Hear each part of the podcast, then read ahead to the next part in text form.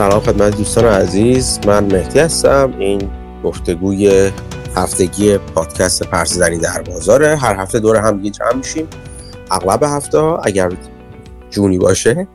و در مورد مسائل بازار در هفته گذشته صحبت می‌کنیم یا مسائل عمومی بازار و البته اخیرا یه چند دقیقه رو هم راجع به مسائل روز ایران صحبت می‌کنیم. این گفتگو ضبط میشه بعد می‌تونید از پلتفرم های پادگیر زیر عنوان پادکست پرس زنگ در بازار اونو بشنوید. اگر مشترک پادکست نشدید حتما مشترک بشید. مشترک خبرنامه نشدید مشترک خبرنامه بشید. و همه اینا رو می‌تونید با جستجوی پادکست پرس زنگ در بازار توی اینترنت پیدا کنید. خب. این بعد از این مقدمه بریم سراغ این که ببینیم چه خبر. من ببینم مسعود و روزبه و بچه‌ای که آشنا هستن کم کم دارن پیداشون میشه. چطوری مسعود خوبی؟ درود بر شما. مرسی. شما چطوری؟ این زاره هنوز یکم باقی مونده سرماخوردگی مونده. آره آره. فکر کنم آنفلانزا بود احتمالا. خیلی سخت بودش این دفعه. کووید نبودش. البته تستی که کردم اون موقع من نشون داد کووید نیست ولی آنفلانزا خیلی بدیه و خیلی دم طول کشیده. داره دقیقا. خیلی طولانیه. خب انشالله که زودتر ریکاوری حاصل بشه. مرسی. اینا رو این هفته اگه بتونیم یه مقدار کوتاه نگهش داریم که من برم قش کنم. خب چه خبر مسعود؟ خبرم که اگه مسائل ایران بپردازیم همون نشست گروه نماینده اپوزیسیون بود یه جورایی دیگه و خب من امید نداشتم همچین نشستی انجام بشه و وقتی انجام شد خب خیلی خوشحال شدم.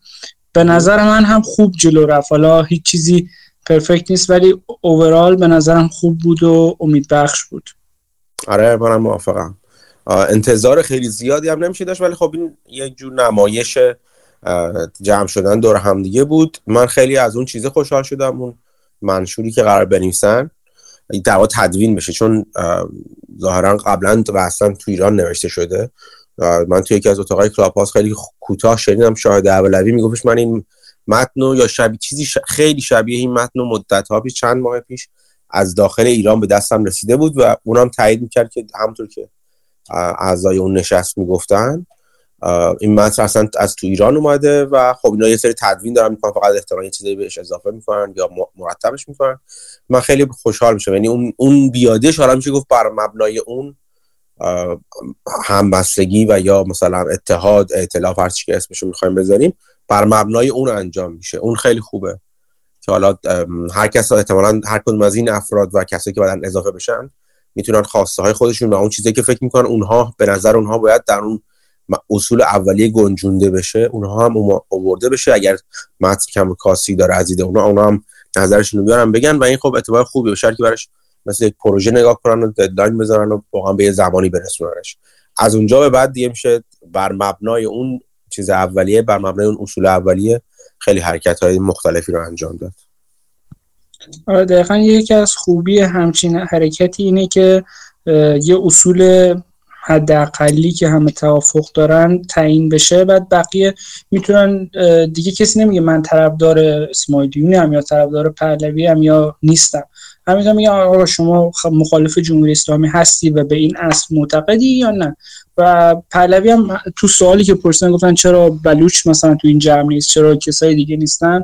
خیلی هوشمندانه جواب داد. گفت ما این اصول رو میدیم هر کس که موافق این اصول بیاد و با ما همراه بشه منتظر دعوتنامه نباشه.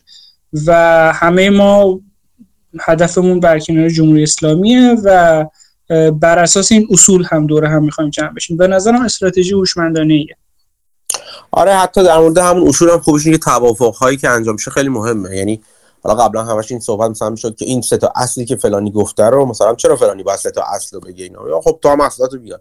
تا بگو چه چیزایی مهمه. ما بر اساس اونم می‌تونیم توافق کنیم هم دیگه. بالاخره این چیز اولی باید هسته اولی باید چیده بشه دیگه. اون حداقل هایی که حالا همه افراد چه حالا شامل این بخش بشه با اون بخش بشه. و البته توش ممکن مثلا مثلا ممکنه تمامیت ارزی که مثلا رضا پهلوی تعیین کرد. ممکنه سری چیزهای گنگی داشته باشه که مثلا بگن اقوام میگن ما هم به تمامیت ارزی پایبندیم ولی مثلا باید توش حقوق اولیه چیز هم جزش باشه دیگه. حقوق اولیه قومیت هم توشون باشه اینا. اینم باشه که ما بله ما با اون تمامیت ترزی که همه چی با حقوق اولیه هم بر, بر در برخوردار باشن از توش ما با اون چیزیم. خب خوبه. این این اضافات و این در واقع تبصره ها و این توضیحات همه می‌تونه تو اون منشور اتفاقا اضافه بشه و همه چی رو واضح کنه. این اتفاق خوبی می‌تونه باشه کاملا.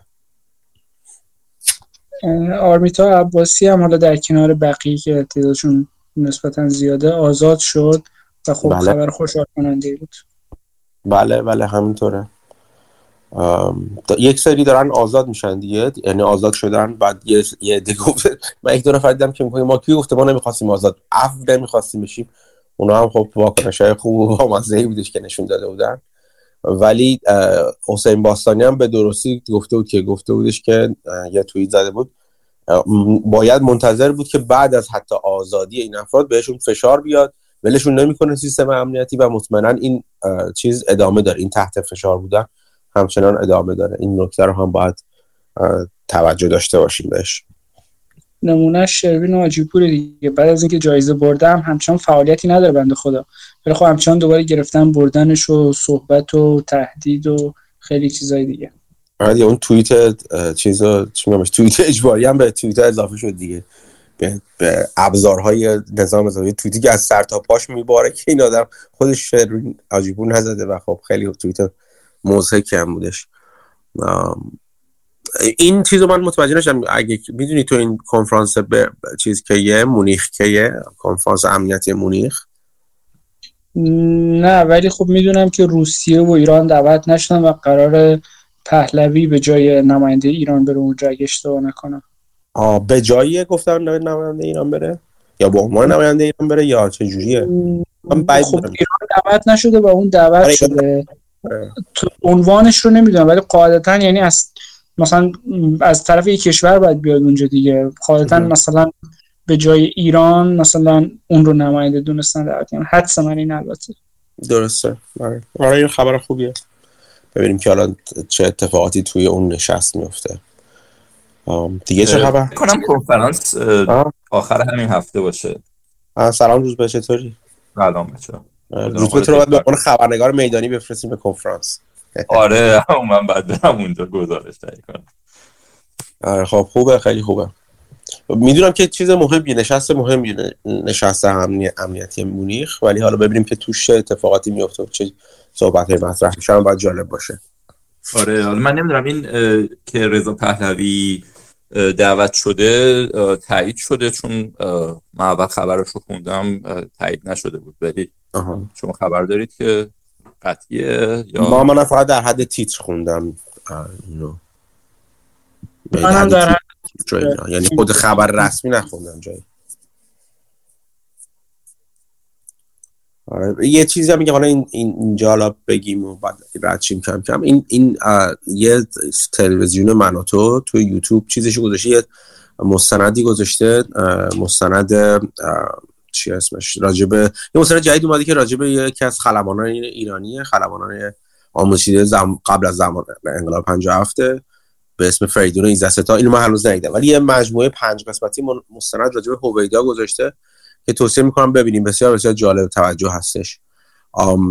حالا اون دید چیز رو, چیز رو اگه ازش بذاری کنار دید حالا مطمئنا تا حدی ممکنه جانبدارانه باشه.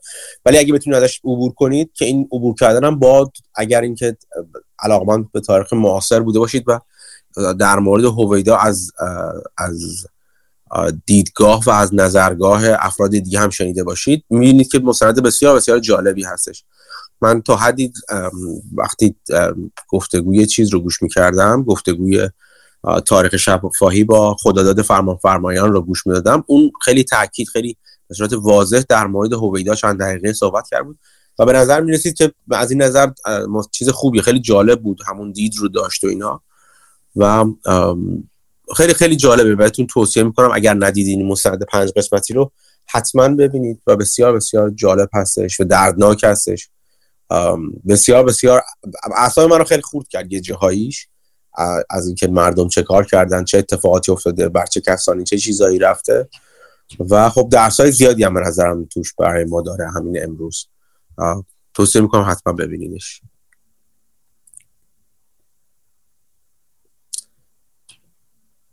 آره، این مستند جدیدترش هم که حالا من حالا امشب فرشم می‌بینم راجع به فریدون ایزت ستا. ببینم چیه. باید جالب باشه. خب دیگه چه خبرم؟ من دو, دو تا خبرم تیتری بگم حالا نداشته باشه ولی بالاخره رنج انسان ها زلزله که بعد از خوی که حالا درست هم به هموطنمون رسیدگی نشد و نشده زلزله ترکیه و سوریه اومد که بالای 20000 نفر کشته شدن و خب خیلی دردناک بود. یه فیلم اومد بیرون از بهنام زارعی اگه اشتباه نکنم درست بگم سروان بهنام زارعی که تو این فیلمه بهش میگن با یه زنی که درست جواب نداره از نظر فاتی کماندو برخورد بکنه و می‌گفت که نه وظیفه من دفاع از جان و مال و ناموس مردمه و این قانون نیست و خب اون بنده خدا هم فکر کنم گرفتنش الان یعنی تو همون نیرو انتظامی هم بالاخره با شرف هست و هر کی هر جا که هست می‌تونه کانتریبیوت بکنه به نوعی و خب این آدمایی که اینجوری هزینه میدن رو نباید فراموش بکنیم. دقیقا موافقم. آره در مورد خبر یعنی کمک رسانی به چیز من چند تا خبر رو اینا دیدم به به ترکیه ولی در مورد سوریش رو خیلی من ندیدم چه اتفاقاتی افتاده. کدوم بخش؟ الان بخشی که تحت تسلط دولت هستش تو سوریه این اتفاق رو من دیدم که این قانی بلند شده رفته اونجا ظاهرا ولی به جون خبر کوتاه دیگه چیز دیگه ندیدم از کمک رسانی به مردم سوریه. ظاهرا تو هر دو بخشش هست و اون بخشی که خب دولت تسلط نداره اصلا کمک رسانی هم نیست و شرایط خیلی وخیمه. ولی خب منم جزئیات رو نمی‌دونم متاسفانه. آره چون در مورد ترکیه من دیدم خب خیلی کشور آمریکا ارتش آمریکا رفت کمک. حتی ارتش اسرائیل رفته بود برای کمک رفته بودش. اون چیز فکر کنم فرمانده بالتیک بودش احتمالا. مطمئن نیستم فرمانده بالتیک ارتش آمریکا بودش که خودش اصلا یکی از جنرالاش رفته مستقر شده تو ترکیه. و برای هماهنگی کمک رسانی و اینا کمک های انسان دوستانه و خدمات پزشکی اینا. ولی در مورد سوریه منم خیلی ندیدم جایی. خب این این اتفاق خیلی دردناک است که برای, مردم سوری که دولت درستابی هم ندارن و چیز یعنی نظام حکومت درستابی هم بالا سرشون نیستش. اونا خب مطمئنا خیلی بعد بدتر و دردناکتره و تو سکوت خبری هم میگذره این ماجرا. دینامیک جالبی هم بین ترکیه و سوئد برقرار چون ترکیه نمی‌خواد فعلا بذاره سوئد بیاد توی ناتو و سوئد اعلام کرد که یه عددی کمک می‌کنه به 7 میلیون نمی‌دونم چی دلار یا یورو یا هر چیزی. و پشتش نروژ اعلام کرده بود که بیش از دو برابر اینو کمک می‌کنه. یه عدد 15 گفته بود و خب سوئد هم پشتش دوباره اومد عددش رو برد بالاتر که خب خنده دار بود. آه نه خب خوبه خب.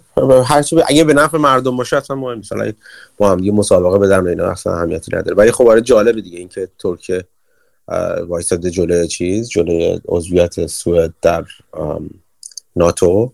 اونم برای اینکه باج بگیره بابت چیزای اسلامی اینا خیلی چیز جالبه یه تصویرم که اومد بیرون تصویر که هفته گذشته بود تصویر سلمان رشدی اومده بود بیرون. خیلی دردناک بودش که چشم خودش رو از دست داده بابت اون ارازل مسلمان.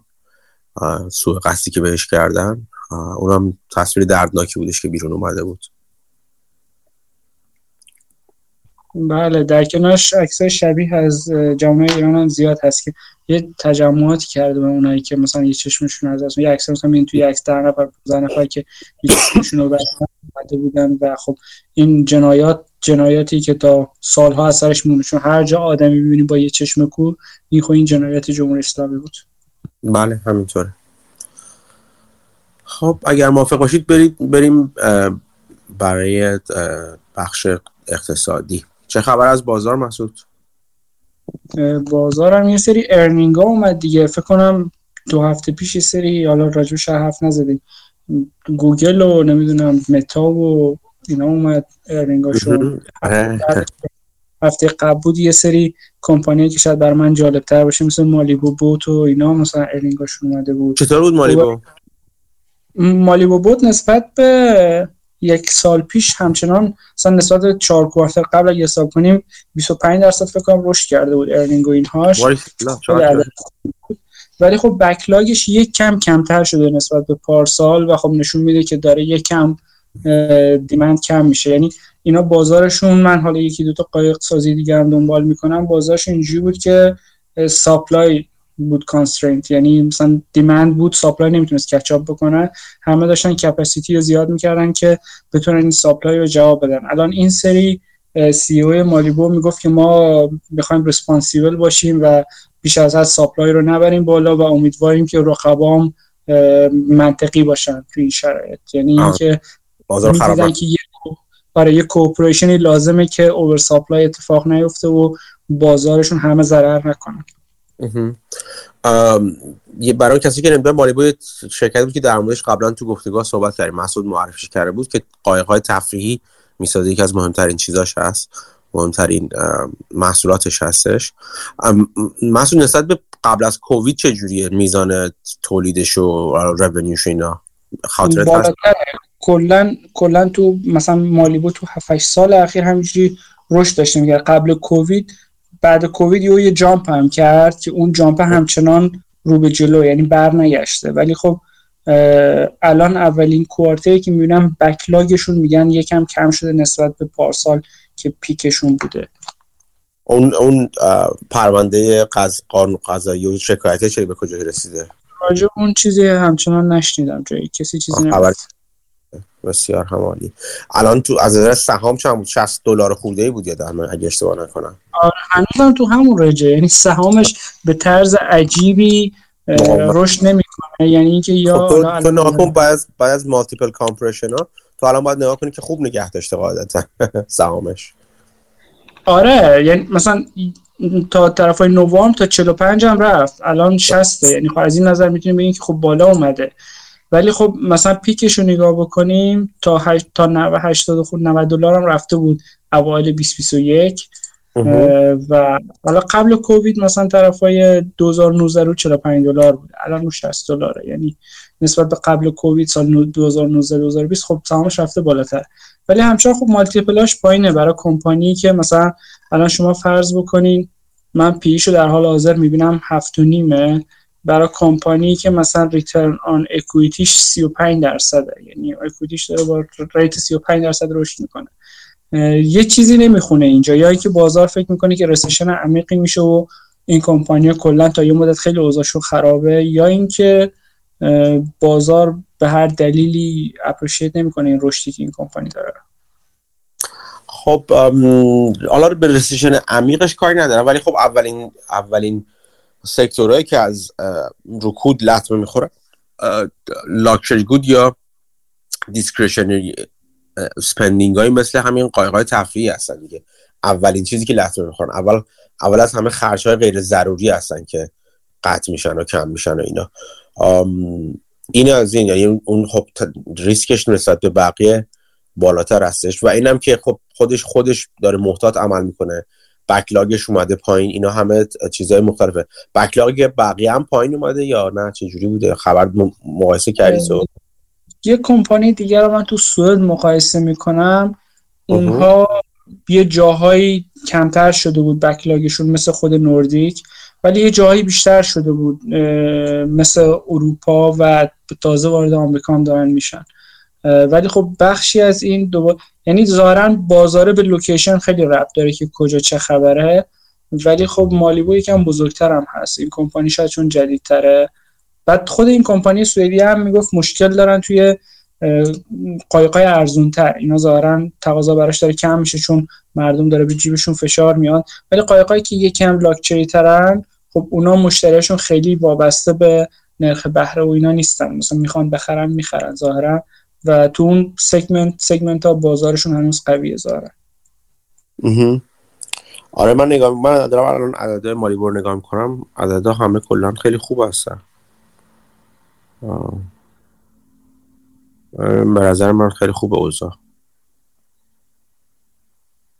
کلا صنعت خیلی جذابی هم هست. صنعت رو به رشدیه و ظاهرا مردم بیشتر و بیشتر دارن رو میارن به سمت تفریح های آبی و به نظر می‌رسه صنعتی که تمش توتال ادرسیبل مارکتش داره رشد می‌کنه و تقریبا اکثر پلیرهایی که من دارم می‌بینم وضعشون خوب از نظر رشد درآمد و اینها. یه یه مقدارم یه ذره خیلی کمم شیر بای بک کرده مثل اینکه تقریبا 5 درصد کم 5 درصد کمتر. یک کمی. نیم درصد خیلی نه. یه مقدارم share buyback کرده ظاهرا. آره ولی استراتژیشون بیشتر هنوز رو acquisition ه یعنی کلا دارن همینجوری خصوصا موقعی که market یکم downturn می‌کنه یکم ظاهرا opportunistic ن و acquire می‌کنن و یه بخش زیادی از رشدشون هم اینجوریه. یعنی دارن کمپانی دیگر رو قورت میدن. من دیشب یاد چیز افتادم؟ یاد ارمایلز افتادم. خبری از اونا داری؟ ارمایلز هم خبر جدیدی ندارم ولی سهامش همچنان خیلی volatile ه تا هفته هم که قبلا اومده بود پایین بعد تا دو نیم رفت بالا. الان فکر کنم اخیرا رو یک و نیم دلار سهامش. یعنی خب این عددا به دلار خیلی زیاد نیست یک درصدی حساب بکنیم. این swing های وحشتناکی که جفتش بین یک quarter اتفاق یعنی بعد از یک quarter تا قبل از quarter بعدی که هنوز هیچ اطلاعات خاصی در دسترس نیست همچین swing های خب خیلی شدیده. چی بود ticker ش مسعود؟ ارمایز LYLT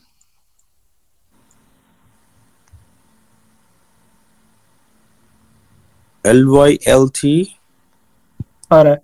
Loyalty Ventures اینک من خیلی روی فروششون من برام جالب بودشون که چه اتفاقی داره در مورد فروشش میفته. الان 699 TTM trading 12 مانثش دسامبر 2021 بوده 713 قبلش 737 قبلش یه میلیارد. گروس پرافیتش اومده پایین از 162 رسیده بودن 129 میلیون. general selling gener... چیزش اس رفته بالا متاسفانه از 20 به 24 رفته. چیزی که حالا توش برای من مهمه نگاه می‌کنم. operating income ش خب خیلی اومده پایین از 105 رسیده به 69 70 تقریبا.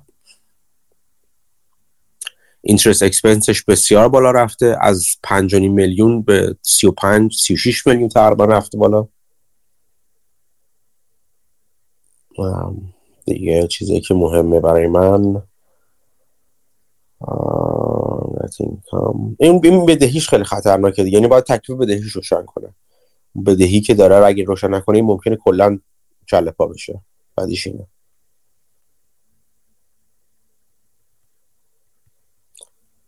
باید چیز جدید بگیره یعنی منبع رونیو جدید پیدا کنه.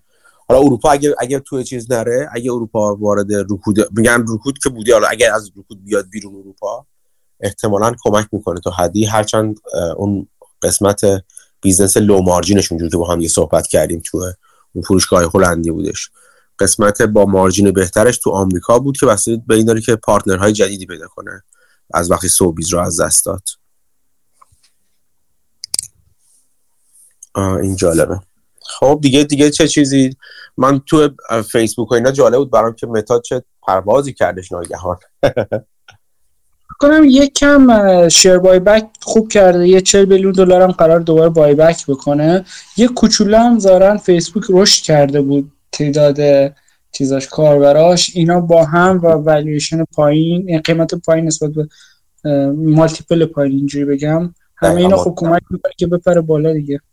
آره آره. فیسبوک خیلی زیاد تنبیه شده بود. خیلی بیش از حد واقعا تنبیه شده بود. این مخصوصا این اواخر درست قبل از حالا این جامپ قبلی. حتی قبلش هم به نظر من آندر ولیو بود فیسبوک من تو اون چیزا اضافه کرده تو مسابقه چیزه انتخاب سهامه تو اونجا اضافه کرده بودم. بعدا اضافه اضافه تر نکردم و ای کاش می‌کردم وقتی رفت پایین تر فیسبوک چیزی نیست که این راحتی از میلیون به در بره. اگر شاید یه بار دیگه یه لگدی بهش بذارن من دوباره اضافه کنم به فیسبوک دال متا هر چی اسمشو بذاریم.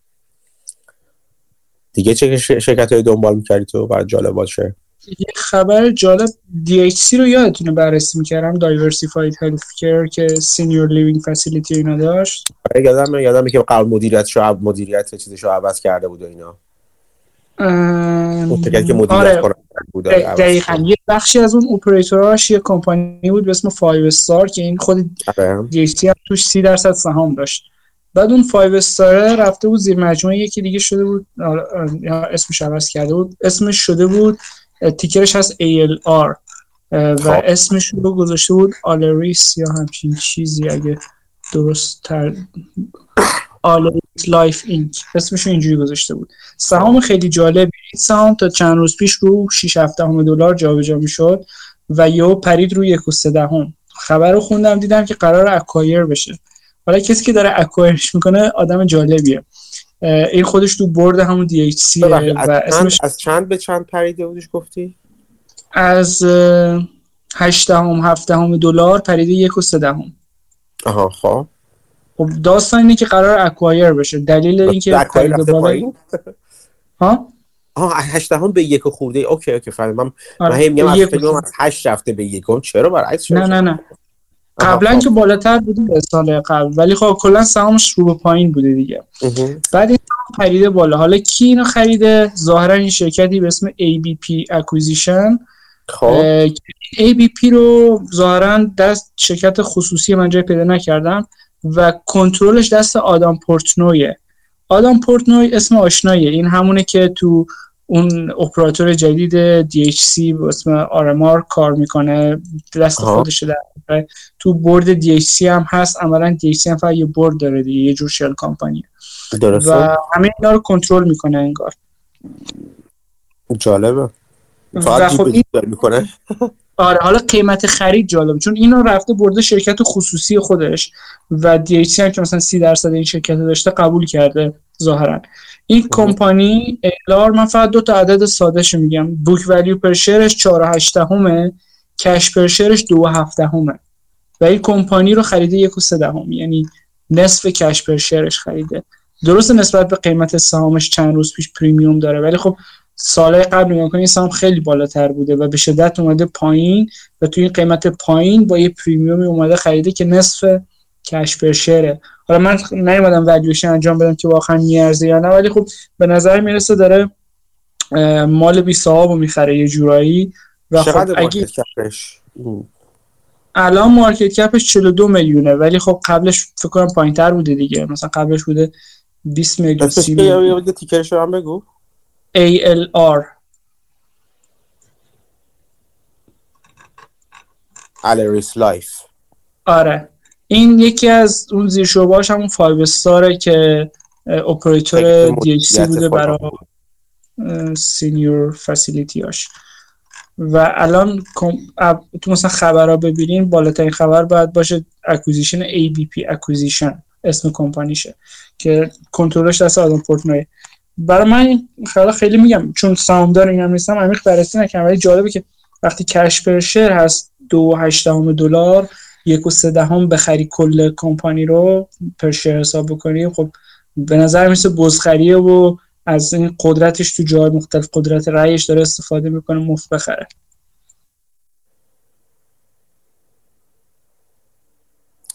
بسیار بسیار جالبه. جالبه براتون بگم که این آقای پورتنوی قبلا با سمزل هم یه بار در افتاده بوده. 2014 جالبه. حالا جفتشون تو بحث ریال استیت هن ولی من نمی‌دونستم. حالا بسیار جالبه. این این این محل دعوا میشه. از این احتمالا بیشتر میشنویم از این داستان مسعود. این به خاطر اینکه صدای سهامدار داره در میاد ظاهرا. دقیقا داستان الان دارم می‌بینم یه سری یک, یک سری از افرادی که من میشناسمشون اینو activist ن الان این ور اونور دارن راجع به این مینویسنشون می‌نویسن که صداشون در اومده. حالا هنوز وارد نشدن اینجوری که دارن میگن. activist منفرد ها یعنی آدمایی که یه fund مثلا 7 میلیونی دارن حد اکثر ولی activist هستن. تو nano cap ها و micro cap ها کار می‌کنن. من دارم چندشون می‌بینم تو این سهام. بسیار بسیار جالبه این ماجرا. آخه به نظر می‌رسه داره بزخری می‌کنه و آره. از چیزش هم استفاده می‌کنه. مثلا DHC 30 درصد سهام این کمپانی رو داشته. اون DHC مستقیم قبول کرده. و به نظر مثل از این مثلا وبی که ساخته داره استفاده می‌کنه بزخری می‌کنه. حالا نکته اینه که اگه آدم پورتنوی داره اینجوری بزخری می‌کنه خب یعنی که شیرهولدر فرندلی نیست. و اگه اینجوری باشه GHC هم خب این ریسک بزرگیه براش که با یه قیمت خیلی پایین ممکنه اونم بخره یا کلا این به نظر می‌رسه خب شیرهولدر فرندلی باشه رد فلگ دیگه یکم.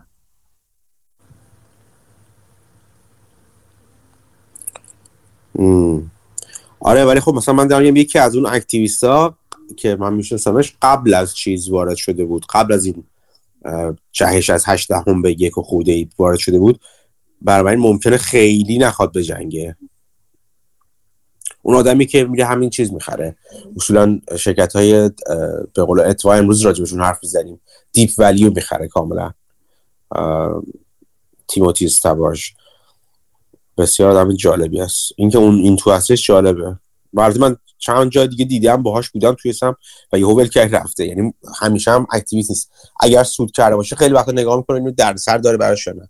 اگر تو سود باشه ممکنه ول کنه. ولی خب آره به نظر می‌رسه که همه متفق القولن که داره بزخری می‌کنه. بسیار بسیار جالب. سهام اصلا تو سال 2021 مثلا رو 8 دلار 9 دلار بوده. سال قبلش هم رو همین رنج بوده و حتی بالاتر. حالا این سهام شما بیاین با یک و سه دهم دلار که نصف کش پر شیر بخرین یعنی اولا با پول خود کمپانی با نصف پول خود کمپانی کمپانی رو خریدین. یعنی هیچ داونسایدی برای طرف نداره و همه آپسایدش برای طرف میمونه. خب این تعریف بزخری باید باشه دیگه. 36 میلیون. آره نت کش هم داره توی چیزش. اینجوری نیست که فقط کش باشه. چون مارکت کپش 43 میلیون 44 میلیون تقریبا. enterprise value ش 38 میلیون. یعنی تقریبا 6 میلیون net cash داره روی حسابش روی balance sheet ش بسیار بسیار جالب است. حالا نکته دیگه نکته دیگه که برای جالبه اینه که خب این اپراتور DHC و اینا مدل قرارداداشون رو عوض کردن. قبلا قراردادشون triple نمی‌دونم lease triple net lease یا هر چیزی اسمی اصطلاحی بود که اینجوری بود که این در واقع اینا lease کردن اجاره کردن و یه اجاره ثابت میدن عملا و هرچی بیشتر درارن مال خودشون کمتر هم درارن ضرر می‌کنن یه جورایی. ولی اون قرارداد رو عوض کردن با DHC قراردادشون شده شبیه یه hedge fund اینا میان یه درصدی از فروش رو می‌گیرن و در واقع اگه خوبم نباشه اوضاع اینا همچنان یه حداقل سودی می‌کنن و سود و ضرر بیشترش volatility ش می‌رسه به DHC یه جورایی. چون اونا دیگه lease فقط نیست. انگار تو سود اون بیزنس شریکن نه فقط تو اجاره real estate ش. و خب به نظر می‌رسه حالا الان یکم trend ا داره عوض میشه برای senior facility ها. یکم داره occupancy rate شون میره بالاتر. حالا ممکنه آدم پورتنوی بجز اینکه این سهامو خیلی ارزون بزخری کرده این تغییر رو هم می‌بینه و فکر می‌کنه که این صنعت صنعت خوبیه برای سالهای بعد چون از این به بعدش قرار بهتر بشه. من یک سوالی که دارم حالا دارم سعی خودم نگاه کنم چون شاید تو دیده باشه قبلا. ساختار سهامدارا رو می‌دونی چجوریه نه اونقدر چک نکردم. من فقط تیکرش رو دنبال می‌کردم چون که حس می‌کردم به DHC رب داره. اگه قیمتش تغییر شدید بکنه حداقل با خبر باشم. ولی خب بیشتر بررسیش نکردم. یه بار یادم پرزنتیشناش هم خوندم ولی خب خیلی اطلاعاتی یادم نیست. آره من اینجوری که نگاه کنم اون DHC 32 درصدش و 32 7 درصدش رو داره. ABP 6 درصدش رو داره. بعد نیوتین Newtyn 4 درصد 4 6 درصد Alta Fundamental چهار خورده ای. دیگه میشه Vanguard و Acadian و باید دید الان DHC که سی درصد اینو داره اینو داره در واقع ABP داره اینو از DHC می‌خره یه جورایی درسته؟ بله و DHC هم قبول کرده چون اصلا board DHC هم کنترلش دست آدم پورتنویه. خب می‌تونن شکایت کنن به نظر من می‌تونن چیزا شکایت کنن اگر fund ای دیگه توش باشن. این به نظرم کاملا امکان این وجود داره که ازش شکایت کنن جلوی چیزو ببندن جل... چیزو block کنن جلوی معامله رو ببندن. چون یه چیزی نه اینجور وقتی که چی؟ conflict of interest ش روشنه دیگه به خاطر اینکه خب اونور سهامدارای DHC دخیلن بعد این با سهام DHC از طرف سهامدارای DHC فروش رو تعیین می‌کنه اونور بره تو کمپانی شخصی خودش یعنی خیلی conflict زیاده. بخاطر همین فکر نوشته بود تو press release ش که با بانک ها و اینا برای والویشن حرف زدن. شاید یه روشی باشه که مثلا responsibility از خودشون بگیره. ولی خب conflict of interest ش حداقل داد می‌زنه. آره این این یه چیزی که وجود داره که تو اینجور مواقع که همچین بزخری انجام میشه خود چیز خود مراجع قانونی نمیان سر خود بگن که مثلا چیزه که این کار اشکال داره اینا. بعد یک شکایتی انجام میشه. اینا یه چی میان بهش؟ یه, یه اسمش رو فراموش کردم. یه opinion of fairness می‌گیرن. یعنی باید این کار رو بکنن قاعدتا. که اون شرکتی که می‌خواد بخره و بفروشه اینا میرن از چند تا مرجع جداگانه مثلا مثل بانک های سرمایه گذاری میان میگن که یه والویشنی روی این شرکت اینا بذار که مثلا میگن بگن که ما قیمت قیمتی پیشنهاد دادیم و داریم می‌خریم یا داریم میفروشیم شرکت رو منطبق بر فر اپینیون بر یک ارزش گذاری مثلا چیز چی میگم بهش؟ عادلانه مثلا. که اون خیلی مهم نیست. اون میشه هم هزار جور میشه ازش از توش در آورد بیرون. داستاناشو زیاد خوندین احتمالا. چیزی که یکی دو بارم بافت و اینا در موردش صحبت کرده بودن اینا. اون خیلی مهم نیست. مهم اینه که اگر یک سهامداری یا سهامدارانی جمعشن با هم اولا مخالفت کنن از چیز در مورد این ترانزکشن این تراکنش مخالفت کنن. بگه دعوت کنن از چیزها رو از سهامداران دیگه که رأی منفی بدن توی چیز توی چیز هیئت مدیره چون این major transaction یک فروش شرکت اینجوری نیست که بخوام که یک معامله کوچیک انجام بده که اجازه سهامداران لازم نداشته باشه این کاملا کاملا اصلا تعریفشه. باید سهامداران رأی بدن. و اینکه سر صدا کنن. یک راهش این سر صدا کنن. اصلا یک کار کنن که شرکت های یا سرمایه گذاران activist دیگه وارد کار بشن و جلوی این رو بگیرن. یک چیز دیگه هم که وجود داری که اینجور وقتا activist اغلب نگاه می‌کنن میگن که خیلی خوب اگه ما وارد بشیم اومدیم و transaction رو block کردیم. آیا این باعث میشه قیمت سهام بره؟ بالا یا بیاد پایین. در این مورد خاص احتمال داره قیمت سهام بیاد پایین وقتی block ش کنن. خب چیز دیگه شرکت های دیگه. مگر اینکه یک خریدار بهترین راهی که برای سهامداران وجود داره که یک خریدار بالقوه دیگه باشه؟ که سهامداران و اون حالا activist ها بتونن راضی کنن که اون هم می‌خواد پیشنهاد بذاره برای همچین چیزی همچین شرکتی. که خب خیلی سخت هست از این نظر. از این نظر سخت هستش که خب هر شرکتی که بیاد باید با دی کار کنه یه جورایی دیگه. و اگه دی بهش قرار داد مثلا نده خب عملا این شرکت مدیریت کاری نداره دیگه. این شرکت شل کمپانی که هیچ کار خاصی نداره. تنها این یعنی تو این شرکت خاص یک تمرکز مشتری وجود داره. خب اگر صاحب کارش بهش کار نده عملا شرکت از حیز انتفاع خارجه. بنابراین چیزه بنابراین خیلی جذاب نیستش و این در سر اینجوری هم داره براش دیگه. اگه بخواد اکتیویستی وارد بشه. آره ولی یه قراردادایی هم داره که DHC نمی‌تونه به راحتی دیچشون بکنه و اگه بخواد اونا رو بذاره کنار مجبور میشه یه پول زیادی بهشون بده یا یعنی چی چیزی. یعنی تا اگر... تا 10 سال قرارداد داره برای یه سری از اون فسیلیتی ها که رانش کنه درسته. این این میگم به خاطر همین باید اون قدم بعدی رو کسی که می‌خواد تو این سرمایه گذاری کنه جلو بره و بره اون قراردادها رو ببینه ببینه مثلا جریمه فسخ اون قرارداد از طرف دی چی می‌تونه باشه چقدر پول می‌تونه باشه که خیلی چیز مهمی میشه.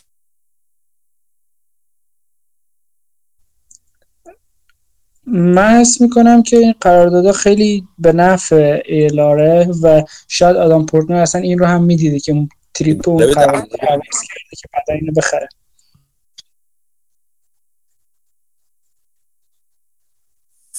آره یه چیزی هم یاد باشه. همیشه شرکت هایی که یک سهامدار بزرگ دارن یا سهامداری که دارن که به طرق مختلف بخش بزرگی از سهام رو کنترل می‌کنه وقتی که پرفورمنس و با کارایی شرکت زیر سوال میره.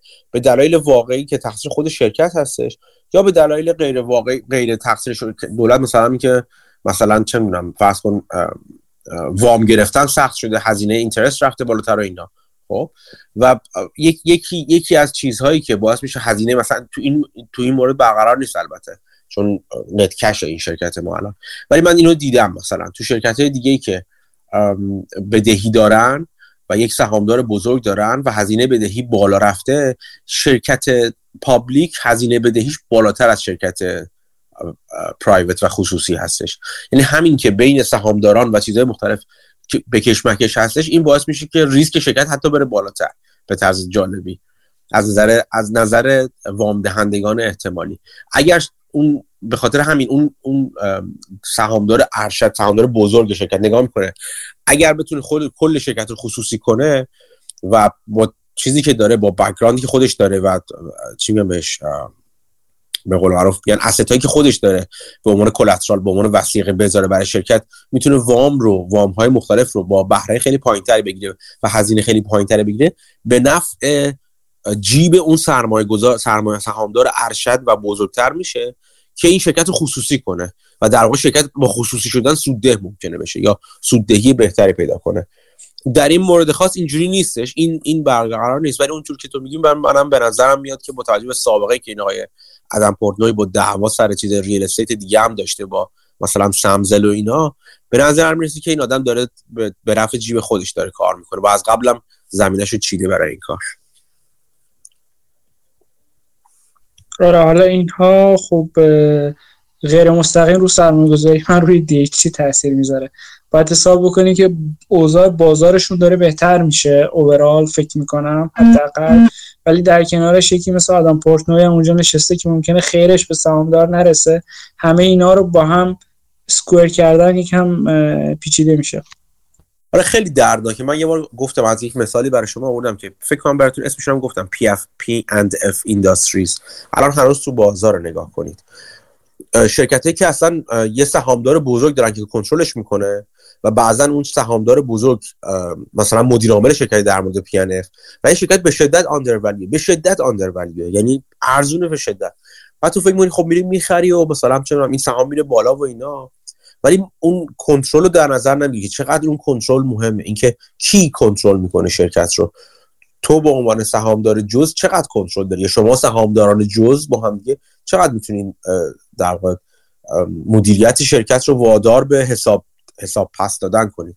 در مورد این شرکت خاص اگر نگاه کنیدش به یه کیس استادی به نظرم بسیار خوبه برای اینکه ببینید شما نگاه کنید چه شرکت چه شرکت تشکیلی میشه برای اینکه مدیر شرکت پولدار بشه و زندگی خیلی لاکچری و خوبی داشته باشه در طول سالیان اینکه تقریبا هر چی سود در میاره شرکت میره به حساب مدیر عامل شرکت. کسی هم نمی‌تونه حرف بزنه چون همون مدیر عامل سهام داره ارشد شرکت هم هست. و عملا یه جوری انگار یه شرکت رو تشکیل داده. قسمت بزرگش هم مالکه. بقیه رو پول بقیه رو جمع کرده که مدام به خودش پول تو جیبه بده در طول سالیان خب این این به خاطر همین شرکت هایی که همیشه نگاه کردن به اونرشیپ شرکت اونرشیپ استراکچر یا ساختار تملک شرکت بسیار بسیار مهمه. ببینیم که این شرکت مال کیه واقعا؟ آیا مال یک یک تعداد زیادی آدمه یا یک دیکتاتوری این همون دموکراسی و چیز هست دیگه تمرکز قدرت دیگه. بعض وقت خوبه تمرکز قدرت. اگر بدونیم کسی که تمرکز قدرت داره کی هستش؟ می‌دونی مثلا یه آدمی هست مثل مثل بافت که همیشه تاریخ نشون داده خیلی سهامداران خودش رو در نظر گرفته خودش رو در کنار سهامداران خودش قرار داده و پارتنرهای خودش به قول معروف شرکای خودش می‌دونه. یه کسی مثلا مثل مدیر پی ان اف که سهامداران رو در واقع افرادی میونه که اومدن پول آوردن که اینو پولدار کنن که زندگی اینو تامین کنن. این که با کی partner میشین خیلی مهمه دیگه. یه وقتی وقتی که ببینید شرکت خیلی چیزه خیلی مدیریت در واقع تملک خیلی گسسته ای داره از این نظر که متنوع هستن و خب هیچ سهامدار بالقوه مهمی وجود نداره. و خب اون در اون صورت خب بحث فرق می‌کنه و شما به تحلیل عادیتون ادامه می‌دید. تمرکز کنترل خیلی خیلی مهم میشه تحلیل کردنش. آره مخصوصا شرکت های کوچیک که activist هم حالا کسی ممکنه کنترل هم داشته باشه ولی بشه مثلا public shaming ش کرد یا بشه فشارهای دیگه روش گذاشت. ولی خب شرکت های کوچیک دیگه کسی به اینم اهمیت نمیده که خیلی فعالیتی بکنه که از روش حداقل غیر مستقیم فشار بذاره رو طرف. آره دیگه مثلا شما کنیم خیلی وقتا همین مثلا فرض کنید کارو به شکایت و دادگاهی رو میکشیده هزینه های دادگاه یه جورایی لورجیه دیگه یعنی یک حداقلی داره که از اون حداقل پایینتر نمیاد و اون هزینه حداقل یه وقتی که در مورد سود احتمالی که شما از این شکایت شکایت کشی را میندازین عملا زیاده و خب نمیصرفه دیگه. تو شرکت کوچیک اینا هم هستش دیگه. این اتفاقا هم هستش. ولی واقعا من در مورد این حالا دارم می‌بینم. درسته سی درصدش حالا بگیم سی و مثلا چند درصد سی دو درصد 6 درصد اون تقریبا 40 درصد سهام شرکت مال ادم پورتنو یا عوامل وابسته ادم به ادم پورتنوی باشه. با این حال بقیه می‌تونن سرصدای زیادی را بندازن اگه همه با هم باشن. من بقیه رو نمی‌شناسم بقیه انتیتی رو نمیشناختم که تو اون شرکت هستن که سهامداران شرکت می‌تونن احتمالا همچنان می‌تونن. دعوای خیلی پر دردسریه ولی می‌تونن دیگه. خب آخه نکته اینه که اگه سهامدارم هستن دعوام را بندازن شورت مسئلهش اینه قیمت سهام میاد پایین. یعنی واقعا میصرفه براشون که این دعوا رو را بندازن یا نه. خب این باز این برمیگرده به ساختار چیزشون. یکی از چیزایی که باید بررسی کنیم مثل اینکه این از کی سهام دارن. اگر مثل این اکتیویستی که من الان دیدمش مثلا تو سه چهار ماه اخیر اومده باشه خب همه چی به نفعشه. یه بامپ مثلا 40 درصدی کرده سهام و خیلی هم خوشحال و خندان میره بیرون. یا با با چه 6 ماه کار 3 ماه کار 40 درصد می‌بینی چه آر چه, چه آر آر آر آر بالایی به دست میاره. خیلی زیاد. ولی اگه این سهامدار باشن که از قدیم از زمانی که مثلا 7 8 دلار بوده تا حالا چیز کردن سهامدارن اون وقتی که یه چیزی برای از دست دادن دارن دیگه اونا. تاریخچه سهامداریشون هم مهم هستش این الان. هم آره هم نه. آره یعنی درست میگی این طرف دردش می‌گیره. ولی از طرفی هم نه چون شما هیستوری سهام خیلی اهمیت نداره. شما الان یه الوکیشن دارین یه بخشی از پورتفولیوتون اینجاست. الان قیمتش رفته بالاتر. می‌تونین این پول بردارین بذارین روی جای دیگه یا اینکه دوباره بجنگین. قیمتش بیاد پایینتر به امید اینکه در آینده بیشتر بشه. و خب همیشه این سواله که اصلا بیشتر میشه در آینده یا نه با توجه به اون کارفرمایی که DHC و غیره و شاید طرف تو ضرر هم باشه براش نصرف الان بجنگه آره آره میگم همین هستش دیگه. اون تمام واسه میگم اگر اون قرارداد با دی سی قرارداد بلند مدتی باشه و نتونه به این راحتی ازشون بیرون بیاد میشه میشه نفر نگاه کنه که بگه آقا من حوصله این رو دارم که بیام مثلا کنترل از دست دی سی و همپالکیاش حالا بی پی همه خارج کنم. یه برنامه هفت ساله هم بریزم برای اینکه تو هفت سال آینده اصلا از دی سی کلا بکنم بیام بیرون. چون می‌دونم که حد اکثر خیلی نگه دارم کارم و کار چیز مدیریت real estate رو نگه دارم مدیریت اون چیز رو نگه دارم. تا انتهای قراردادم با DHC هست. که بعد DHC منو بیرون خواهد انداخت. تموم خواهد شد بعد از اون قرارداد. آیا باز بعد از اون هم بازم این entity یه به عنوان یه going concern چیز هست؟ اهمیت داره یا نداره؟ ارزش داره یا نداره؟ ممکنه داشته باشه ممکنه نداشته باشه. تو اون چیزی که من کنم دیدم سم زل با, با این ادم پورتنوی مشکل پیدا کرد برنده شده بود در واقع 2014 اینجور که دیدم. ظاهرا اینجوری بودی که خب خود سم زل کارش real estate ه. بنابراین اگر کسی از این کسایی که این تو سهامدار هستن بخواد یعنی real estate ی باشه ممکنه بگه خب من اینو نگه میدارم برای فلان کار. این این entity بدون پس 7 سال دیگه مثلا بدون قراردادهای DHC هم برای من ارزش داره. این کارو می‌کنم. ولی خب اگه نداشته باشه آره میشه همین چیزی گفتم. تمرکز چیز همینه دیگه. می‌دونی. در این همون چیزی گفتم. تمرکز سهامدار و از اون بدتر تمرکز مشتری. چون الان مشتری به هر طریق شما رو نخواد شما بیرون بندازه یا هر چیزی شما رونیو سورستون یا منبع درآمدیتون رو از دست می‌دید دیگه. این از این نظر مهمه. فرض کن حالا این شرکت ALRMA شرکتی بود که علاوه بر DAC مثلا املاک مثلا دو تا سه تا شرکت دیگر رو هم چیز می‌کرد مدیریت می‌کرد. خب خیلی قضیه فرق داشت دیگه اون موقع.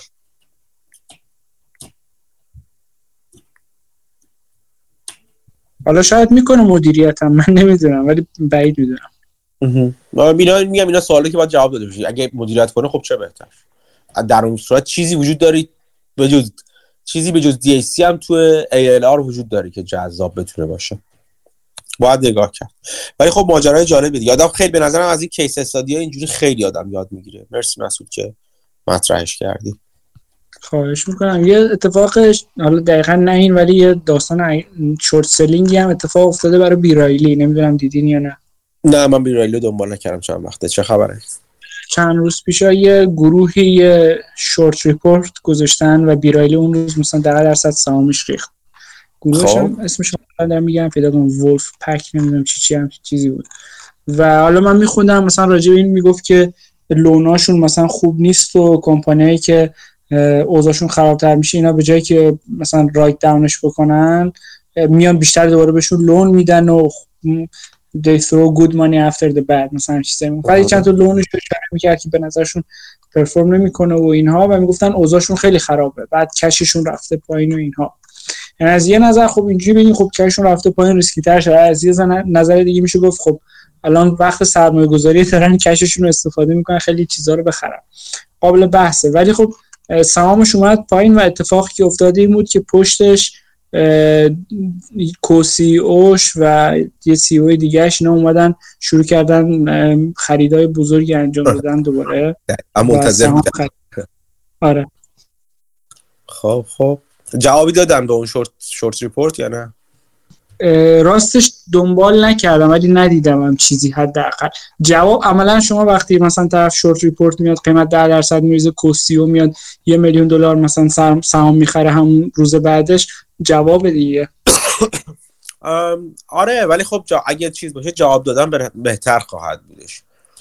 نمی‌دونم چقدر این ماجرای ادانی رو دنبال می‌کنید.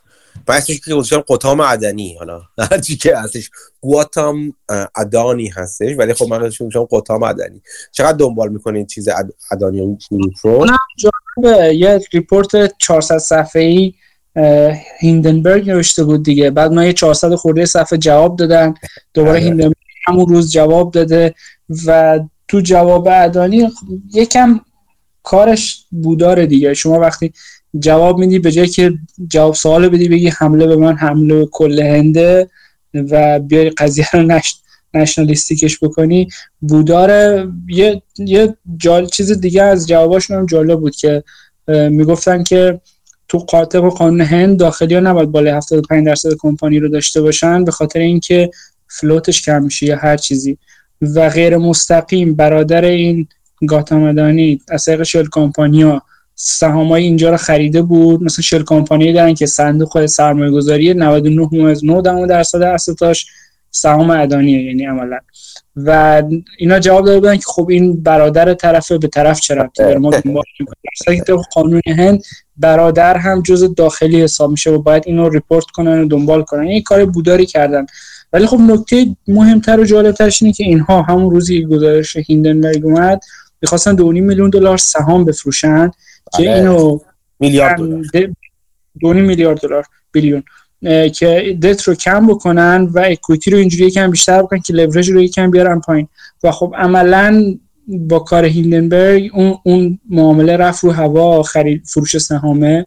و خب درد سرهایی خواهد داشت برای ادانی. در کنار اینکه گروه های سیاسی رقیب تو هندم رقیب مودی دارن میگن که باید این investigate بشه و به خاطر political connection اش مثلا نباید قانون بشکنه و رقباش هم از اون دارن بهش فشار میارن و باید نشست و دید چی میشه. قصه کنم هنوز ادامه داره. آره بسیار بسیار بسیار هم جالب هست. من یعنی این هفته یه خورده راجبش خوندم. لابلای کارم خوندم. بسیار بسیار جالب هست. اون کسانی که نمی‌دونن. حالا کمتر آشنا هستن با ماجرا. بعد نیست یه خلاصه ای راجبش بهشون بگیم. شاید یه کانتکسی بهشون بده یک چیزی تصویر بده که چرا جالب هستش. ما هفته پیش بود اتفاقا هفته قبلش بودش قبل از اینکه این ماجرای ادانی بیاد بیرون که راجب هند صحبت کردیم و اینکه چجوری به نظر می‌رسه که نقش بسیار بسیار عظیمی توی رشد GDP جهانی توی ده سال آینده داره. طوری که می‌گفتن که 25 درصد رشد GDP جهان توی ده سال آینده پای هنده. و خب Morgan Stanley مثلا تو report ی که داده بود قطعا دهه حاضر رو دهه هند اسم گذاشته. و خب جدا از اینکه جمعیت رو به رشد داره هند اقتصاد به شدت رو به رشد داره عملا پیشرانه مصرف commodity در سالهای آینده هند خواهد بود. در مورد مصرف انرژی هند خیلی داره مهم میشه تو دنیا. transition ش از سوخت های فسیلی و سوخت های بد فسیلی حتی. مثلا مثل زغال و اینا به به سوخت های پاکتر حالا مثل گاز و اینا. اینا همه نشون اهمیت این وزنه بزرگی داره وارد بازار میشه و آروم آروم می‌خواد متحول بشه و توسعه یافته بشه رو اهمیتش رو نشون میده. به این دلیله که مثلا موگان دهه حاضر و دهه هند گذاشته اسم گذاشته. درست یه وقتی اینا رو داشتیم می‌گفتیم همونجا گفتیم که تو اتفاقا تو گفتگو اشاره کردیم. هم من هم مسعود بهش اشاره کردیم که به خاطر فسادی که توی بازار هند توی مثلا توی کشور هند وجود داره انواع اقسام فسادها متمرکز شدید ثروت توی هند در دست چند خانواده بزرگ و فساد شدید توی هند فساد اداری رشوه نمی‌دونم چیزهای مختلف بازار خطرناکی هم هست. یعنی اینجوری فکر نکنید که شما با هند چقدر خوبه بریم سهام شرکت هندی رو بخریم. و و گفتیم اونجا راجبش راجب سابقه مثلا مونیش پابرای تو هند صحبت کردیم. گفتیم چه راههای احتمال در وجود داره برای که هند رو بهتر بشناسیم و اینا. ولی خب به هر حال موجود جالبی هست هند تو سالهای آینده. درست همون موقع یک دو روز بعد ماجرای همین گزارش هیندنبرگ اومد بیرون. یه چیزی که راجبش هیندنبرگ بگم اینه که خب این یه چیز شرکت نیویورک based هستش که اصولا شرکت تحقیقات research research firm دیگه. یعنی شرکت تحقیقاتی در مورد بازار سهام و غیره و غیره هستش و اینکه اغلبم شورت تحقیقاتی راجع به طرف شورت می یعنی دنبال fraud میگرده خیلی زیاد. دنبال چیزایی که از نظر fundamental مشکل دارن میگرده و خب position short هم می‌گیره. از این نظر activist حساب میشه. کارهای معروفی کرد یکی از معروف تریناش short, short کردن GameStop بود که خیلی بد براش تموم شد. این شورت کردن GameStop که ماجراش ثبت شده و طولانیه. فقط یادم که حتی مثلا یه اون موقع ویدیویی داده بود که همین مدیر عامل هیندنبرگ اومده بود نشست توضیح بده. همون اول چیز اول اون چیز ویدیو یه استریمینگ بود یه چیز مثل زوم کار بودش. اینترنتش قطع شد و خراب شد. مثلا کلا اصلا همه چی ریخته بود به هم خیلی ماجرای بدی بود دیگه اون موقع. که بعد مثلا سهامم افتاده بود دست این وال استریت بتسیا این تریدرهای خورد بازار و داشت همینجوری می‌رفت بالا. و خب خیلی شرکت های دیگه یعنی فقط هیندنبرگ نبود که ضرر کرد. خیلی شرکت hedge short کننده دیگه هم بودن که ضررهای بدی کرد. ولی چیزهای موفق هم زیاد داره. یعنی شورت کردن های موفق هم در طول تاریخ زیاد داره. حتی مثلا اینو من یادمه که یه تو در مورد شرکت هایی که شرکت خصوصی حتی رفته سراغ شرکت خصوصی که نمیشه position short روشون گرفت. تحقیقاتی کردن به اینکه مثلا شرکت fraud و اینا رفتن چیز کردن رفتن فایل شکایت پر کردن. یه قانونی هستش فکر با SEC فکر می‌کنم یا یک شک... یا یک رگولاتور دیگه هستش که اگر اگر بیان یک fraud رو لو بدن و بشناسن یه whistleblower prize هستش می‌گیرن. یعنی یک جایزه کسی که یک کلاهبرداری رو مثلا لو داده یا با مدرک و اینا لو داده. برای اینکه اون از اون از اونم پول در بیارن اینجوری رفتن یه شرکت خصوصی رو در واقع fraud ش رو گزارش کردن و پول گرفتن. از این کارها هم کردن. یعنی از هر جای بازار که بتونن با پته ریختن پته کلاهبردار پته رفتار نادرست ریختن رو بتونن پول در بیارن اینا پول در میارن. خب تو هند در مورد این شرکت آدانی یه توییتی اول زده بودش یه یکی دو روز قبلش توییتی زده بود که ما بزرگترین فراد تاریخ که از بزرگترین فرادهای تاریخ رو می‌خوایم لو بدیم و اینا که کلی زیر اون توییتش برید نگاه کنید کلی اون موقع حدس زدن که کیه و الان راجع به چیز گفته بودن گفتن یه سری گفتن تسلا یه سری گفتن فلانه. چون همین هیندنبرگ کسی بود که در واقع یه report short خیلی بدی بد یعنی یعنی کوبنده در مورد این شرکت چی بود اسمش؟ شرکت electric چی؟ نیکولا. آره در مورد نیکولا نوشته بود. آره آره آره آفرین آفرین.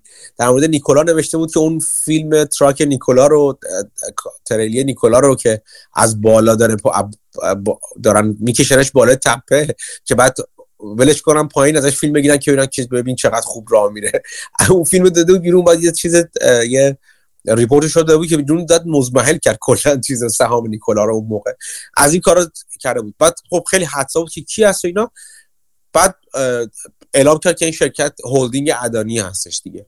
این هولدینگ ادانی هم خب خیلی یکی از شرکت بسیار هولدینگ های بسیار عظیم تو هند که تو infrastructure هند تو زیرساختار هند سرمایه گذاری کرده.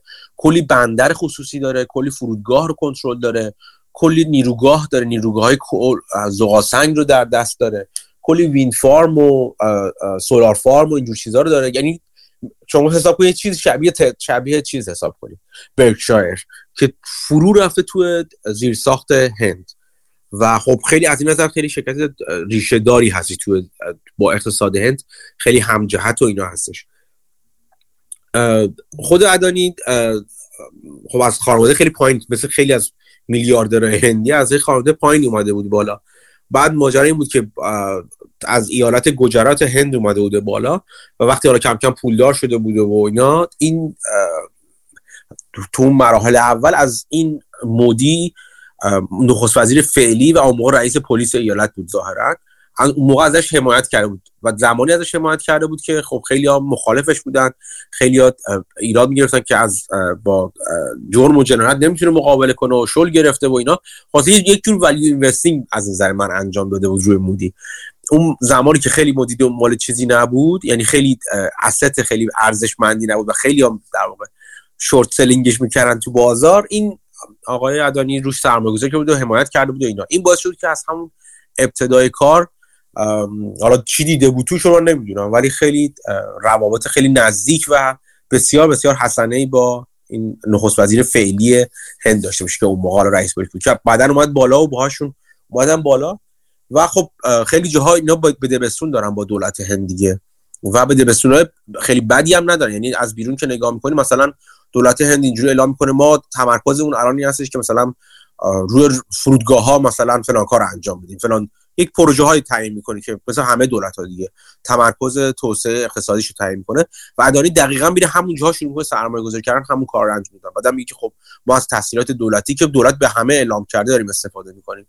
ما خودمون همراستا با دولت انجام قرار میدیم و همون همراستا سرمایه گذاری چیزایی که خط هایی که دولت رو انجام میده با سرمایه گذاری ها می‌بینید در همون جهت و خب استفاده می‌کنیم از این ماجرا که از بیرون نگاه می‌کنه چیز بدی هم نیستش. ماجرا اینجاست که این ادانی خیلی چیز خیلی اولا که به شدت بدهی بالایی داره. یعنی میزان بدهیاش به شدت بالاست. که البته باید اینم اشاره کنیم که بدهیاش وسیقه های قوی هم دارن. مثل همین فرودگاه ها مثل به قول معروف کارخونه ها بندرها. یعنی وسیقه های بسیار کش جنریتیو خیلی خوبی دارن. وسیقه دارن که خیلی خوب پول نقد تولید می‌کنن. از این نظر بعد نیستش.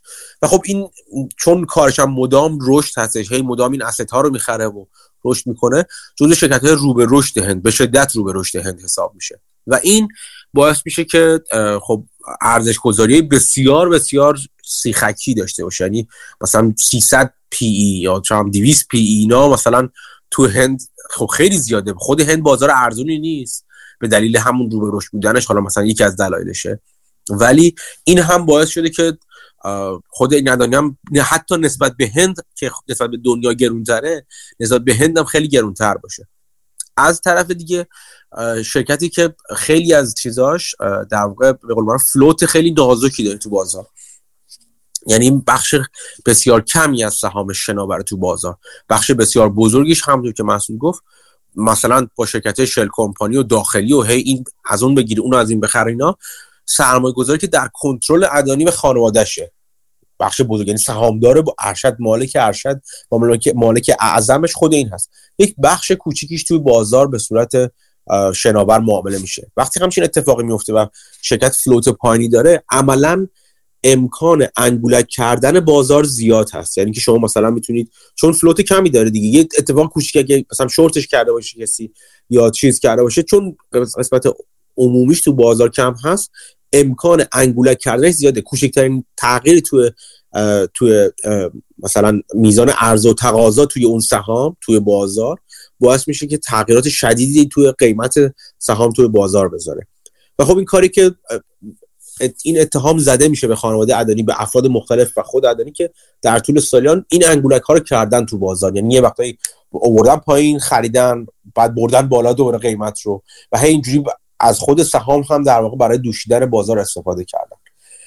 مدتی قبل این بدهی ها خب الان می‌دونی که هزینه بدهی های چیز با بالا رفتن نرخ بهره و اینا هزینه بدهی ها بالا رفته.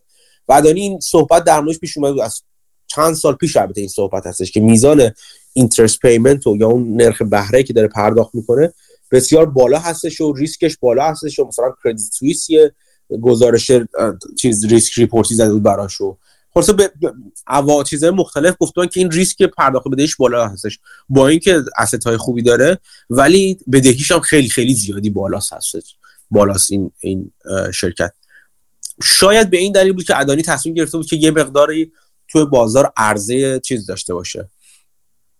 عرضه عمومی کنه. یعنی یک قسمتی از سهام چیز شیر ایشو را را بندازه و سهام صادر کنه و این سهام رو تو بازار عرضه کنه و بفروشه. قیمت هدفی هم براش گذاشته بودش که یه مقدار با درصد خیلی کمی فکر می‌کنم بالاتر بود یا پایین تر یه یه ذره فرق داشت با قیمت روز بازاری که اون موقع اعلام کردم. حالا اینش خیلی مهم در همون پایین. تر بود حالا. مرسی مسعود. و گزارش هیندنبرگ درست قبل از این issuance سهام اومده بود بازار. تو یعنی وارد بازار شد. و این باعث قیمت سهام بیفته پایین. و بعد اون کسایی که می‌خواستن سهام رو در واقع بخرن اینو pre-subscription انجام میدن یعنی از قبل سهامدار سرمایه گذاران بزرگ بیان میگن که خیلی خوب با این قیمت سهام مثلا من از مثلا فرضاً یک میلیون سهمی که می‌خوای بفروشی مثلا من 100 هزار تاشو می‌خرم. یکی میگه من 400 هزار تاشو می‌خرم. مثلا این عددش من دقیقاً یادم نیست چقدر چند میلیون سهم بوده. ولی خب pre-subscribe می‌کنن. و یه سری تعهد میدن یه سری چیزایی رو بخرن. این تعهدات هم می‌تونن به هم بزنن ولی جریمه داره و چیزای خودش شده. مثل هر قرارداد قولنامه می‌کنن در واقع سهام رو یه جورایی قبل از ورود به بازار. خب وقتی سهام بره پایین بعد از این باز گذاشت report short هیندنبرگ رفت پایین عملا به, به ضرر اون کسانی هستش که می‌خوان سهام رو بخرن. چون تو بازار می‌تونن به قیمت پایینتری بخرن دیگه اون سهام رو. خب این این دعواها از اینجا شروع شد دیگه. که البته نکته جالب اینجا بود که اون کسی که pre-subscribe کرده بودن به تعهد خودشون پایبند موندن که خیلیشون مثلا شرکت های سرمایه گذاری بزرگ عربی بودن مال امارات و اینا بودن. همچنان باقی موندن و گفتن نه ما به تعهد خودمون پایبندیم و سهام رو می‌خریم به همون قیمت. همین باعث شد دوباره سهام قیمت سهام بره بالا چون دیدن که خب اینا دارن می‌خرن مطمئنا یه جور مهر اطمینان بود دیگه. بعد رفت بالا دوباره بعد هیندنبرگ این ادانی تهدید کرد هیندنبرگ که ما شکایت می‌کنیم اینا. هیندنبرگ خب بیاد شکایت کن بیا تو آمریکا شکایت کن که من اینجا هستم. و تو هند وای نسد داد بیداد کن اونوری جو بیا شکایت کن. ما هم منتظریم با علاقه علاقمندی فراوان که بیا تو شکایت کنیم. هیند بعد ادانی باشه یه report 400 از خورده یک صفحه به هم یه چسبونده و داده بود که همونطور که مسعود گفت خیلی report خوبی هم نبود یعنی جوابیه خوبی نبود. اولا مثل اینکه توش خیلی بی ربط و نامربوط اطلاعات زده بودن. بخش عمده ایش بخش ضمائم بوده که سری مدرک همینجوری چپونده بودن اون تو. یعنی به اون صد خورده سوالی که حالا چیز پرسیده بود هیندنبرگ خود پرسیده بود جواب نداده بودن ظاهرا خیلی. حتی یه جاهایی اون مداری که داده, که داده بودن به ضررشون بود. یعنی یه جور تایید کننده اتهامات و سوالات هیندنبرگ بوده. و خلاصا این کشمکش ادامه داشتش. یه بدهیش داشت سررسید زمان یه بدهی نمی‌دونم دو خورده میلیاردیش بودش ادانی که مثلا شایع شد که این مارجین کال شده این بدهیش. بعد ادانی گفتش نه هیچ مارجین کال نشده. ما اصلا به که مثلا فرزن چیزمون رو بانک درخواست وسیقه بیشتر گفتن کرده که اون مارجین کار در واقع کرده بوده. چون وسیقه وسیقه اصلش سهام خود ادانی بوده که قیمتش پایین اومده بوده. گفتن خب باید وسیقه بذاری. ادانی اومد گفت خب هایی که اینطور شد من کل بدهی رو میدم. کل بدهی رو پرداخت کرده بود که مثلا یک حرکت بولدی انجام بده دیگه. مثلا بیا بگیم شما که میگی من پول ندارم می‌زنم اصلا کل به دیگر میدن. هیچ هم مارجین کال نیستش اصلا این حرف. این به کشمکش ها ادامه داره همچنان هم بین ادانی و هیندنبرگ و سهامداران. و چیز آخری که من خریدم که اصلا ادانی کلا چیز کرد. بعد اینکه وسطش اعلام کرد که اوکی تمام این چیزی که تمام اون سهامی که ما خواستیم بفروشیم اولا subscribe شد و بعدم موفقیت آمیز بود. یعنی اومدن خریدن و خیلی هم خوب بود و همه چی عالی ما سهام issue کردیم. این بهانهشون این بودی که هم بخوان افزایش سرمایه بدن که بتونن بخوام بدهیاشون بیارن پایین تا با تا یه مقداری و از طرفی لیکویدیتی سهامشون تو بازار رو زیاد کنن. بگن ما خب خیلی اصطلاحا میگن thinly traded هستش سهام ما. یعنی شناوری خیلی کمی تو بازار داری شناوری افزایش بدیم اینجوری. یه جورایی در واقع.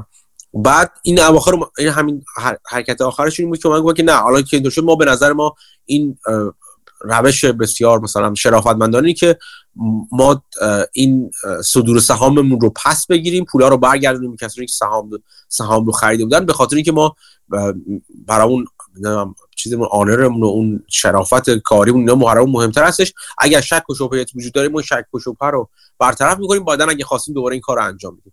و خلاصه این چیزشون رو هم به قول معروف بک ترک کردن پس گرفتن صدور سهامشون رو. ولی خب خیلی جالبه دیگه. از اون طرف مثلا چیز من دیدم داموداران یه سری توییت یه رشته توییت زده بود راجع به ادانی و گفته بود که اونا اونا به همین اشاره کرده بود که به نظر نمی‌رسه یک کلا یک فراد و کلاهبرداری بزرگ باشه. مخصوصا که این همه چیز داره این همه زیر ساختارهایی داری که گفتم بند بنادر نم چیزهای خیلی اسیتای بسیار با ارزشی داره که همشون هم کشفلو و جریان نقدینگی بسیار خوبی تولید می‌کنن. و خب این به این راحتی نیست که این پول نداشته باشه یا همش مثل پانزی اسکیم باشه و یا مثلا میداف مانندی باشه. نه ممکنه اینقدر نیارزه و خب اینا هم می‌گفت تا حدی تا اونجایی که قوانین شلوول هند مخصوصا اجازه میده حسابی سوء استفاده کردن از این چیزشون از مثلا اینکه انگولک کنن قیمت بازار اینا. و این از اون دامداران بخش مثبتش رو گرفته بود. گفته بود الان فرصت خوبیه برای هند که اگر در آستانه این دهه هند می‌خواد هند رو تبدیل به یه جایی کنید که مرکز یعنی مرکز توجه سرمایه گذاری خارجی بشه و جذب کنید سرمایه گذاری خارجی رو الان فرصت خوبی که قوانین خودش رو اصلاح کنه. در مورد ادانی درست رفتار کنه اگر قراره مثلا محکوم بشه اگر قرار چیز کنه درست رفتار کنه و اعتماد جهانی رو برگردونه برای اینکه یک این دهه آینده هند واقعا اتفاق بیفته و سرمایه جهانی سرمایه گذاری جهانی این احساس رو بکنه که نه واقعا یک نظم و حساب قانونی در مورد هند برقراره. چون این بزرگترین ریسک هنده یعنی در اینکه هند باید رشد کنه هیچ کسی هیچ شکی نداره. در اینکه پیشرانه رشد بعدی در دنیا هند هست و نه چین هیچ کسی شکی نداره. ماجرا که سرمایه چیزی که باعث میشه که این رشد به خطر بیفته این که سرمایه گذاری اون قدری که باید انجام بشه توش انجام نشه دیگه. سرمایه گذاری خارجی. و مهمترین عاملش هم همین شفافیت ها همین عدم شفافیت ها در واقع تو بازار هند هستش. فسادهایی که وجود داره اینا. دامداران گفته این فرصت خوبیه که دولت هند این نگاه رو تغییر بده و یک واقعا یک دهه درستی رو شروع کنه. باید دید چی میشه. از این نظر خیلی جالبه دیگه. چون گفتم خودم من برام هند جالب هستش اینا هم برام این ماجرا هم برام جالب شدش و اتفاقا اخیرا یه کتابی هم من شروع کردم خوندن اگر بتونم اسمش رو برای شما بگم. کتابی راجبه من راجبه emerging market برام بازارهای نوظهور برام جالب شده. یه کتابی به اسم World Right Side World, World Right Side Up. بخشید عذر می‌خوام. اگر بتونم من این کتاب مال کریس مایر هستش که Investing Across the World یه همچین چیزی اسمش. کریس مایر اگه بشناسید همون کسی که کتاب 100 bagger رو نوشته سهام صد برابری رو نوشته. آدم بسیار جالبیه. این از تجربه خودش تو سفرهاش و بررسی زمینه های سرمایه گذاری تو کشورهای مختلف دنیا نوشته. تا اینجا مثلا من دیدم راجع به کلمبیا و اینا داشته حرف می‌زنه. من الان فصلاشو دارم می‌خونم و جالب هست. کلا میگم emerging market در یکی دو سال آینده حداقل یا شاید دو سه سال آینده بسیار بسیار جذاب خواهد بود. به دلایل مختلفی که راجبش صحبت کردیم قبلا. چه دلایل مربوط به نرخ بهره ها چه در مورد نرخ تبادل ارزی چه در مورد رشدشون. و ما در نظر این, این چیز خیلی چیز جالبی هست که من بگم. یه نموداری من یه بار گذاشته بودم تو گروه در مورد تناوب یه خط درمیونی رشد بازار تو شرکت تو بازارهای نوظهور emerging market و مثلا در مورد بازار آمریکا بود فکر می‌کنم یا بازارهای کشورهای توسعه یافته. و اینا یکی در میون رشدشون بیشتر از اون یکی می‌شد در یک مدت های کوتاه در یک بازه های یک نکته جالب به جز همین یکی در میون بودن که حالت سیکلیکالشون نشون میده این بود که طول زمانهایی که بازارهای نوظهور بازدهی بهتری داشتن از بازارهای توسعه یافته بسیار کوتاهتر بود. یعنی بازار نوظهور درسته یه رشد خیلی خوب می‌کنن. خیلی هم سریع رشد می‌کنن ولی این رشد به دلیل مختلف که خیلی وقتا سیاسیه خیلی وقتا اجتماعی ژئوپلیتیک اینا متوقف میشه یعنی فرصت خیلی زیادی شما ندارید برای اینکه وارد این بازارها در زمان خیلی خوبی بشید. در زمان خوبی بشین. چون مثلا تو بازار آمریکا سرمایه‌گذاری کنید یک دورهای مثلا 7 ساله وجود داره که اینا outperform می‌کنن. ولی این دوره outperformance یا با بازدهی بهتر برای بازارهای نوظهور زمانهای کوتاهتری هست. مثلا سه سال چهار ساله حد اکثر به خاطر اینم باید بجنبین اگر می‌خواید وارد این بازار بشید. ولی به این معنی که نیستش که بجنبین کورکورانه بجنبین. با دید باز بجنبین در موردش اینم واسه این چیزی بود که برای من از این جهت ادانی جالب هست. بازار هند جالب هست و چیزایی که دارم راجع به بازارهای نوظهور می‌خونم. که گفتم با شما به اشتراک بذارم. مرسی. در کنار این توییت های داموداران یه ویدیو هم گذاشته سی چل دقیقه در مورد هیستوری کمپانی میگه در مورد هیندنبرگ میگه اونو من چه خوب اگر گذاشتم چهار روز پیش گذاشتم شاید ندیدیم تو بحث عمومی گذاشتم. چقدر جالب حتما نگاه می‌کنم. مرسی محسود. اوورال ولی داموداران نظرش این بود که یه کارهای شیدی کردن ولی خب تو بازار هند خیلی از اینها مثلا فامیلی کنترل مثلا اون فاندای آفشوری که مثلا این سهام رو داشتن گفت این در مورد کنترل نه در مورد لزوما پامپندام ترید نمی‌کنن. صرفا یه بخش از سهام رو لاک کردن که کنترلشون بیشتر بشه رو کمپانی و حتی خیلی از این رشدی هم که این چند سال داشتن با دت رشد کردن و سهام اصلا صادر نکردن خیلی. و یعنی به نظر قیمت بالا لزوما هدف اونها نبوده که ازش استفاده کنن. گرچه ظاهرا هیچ جایی که به عنوان کلاترال استفاده کنن ولی شاید از اولین استفاده های درست حسابیشون همین الان بوده که با گزارش هیندنبرگ به مشکل خورد و خودشون کنسل کردن دیل رو. آره آره. داموداران آره نظرش این هستش. ولی میگم یه چیزایی هستش که میگم داموداران هم اینجوری گفته بود که بهتره که هند تکلیف خودشو با اینجور روش های اشکالدار این الان درست کنه دیگه. الان زمانی که می‌تونه روشش رو درست کنه و خب یه قوانین درستی و پایگذاری کنه که بتونه بخص... واقعا به کمک می‌کنه دیگه. یعنی اگر واقعا شفافیت اینا بشه یک منبع جذب بسیار بزرگ برای سرمایه, سرمایه خارجی خواهد بود.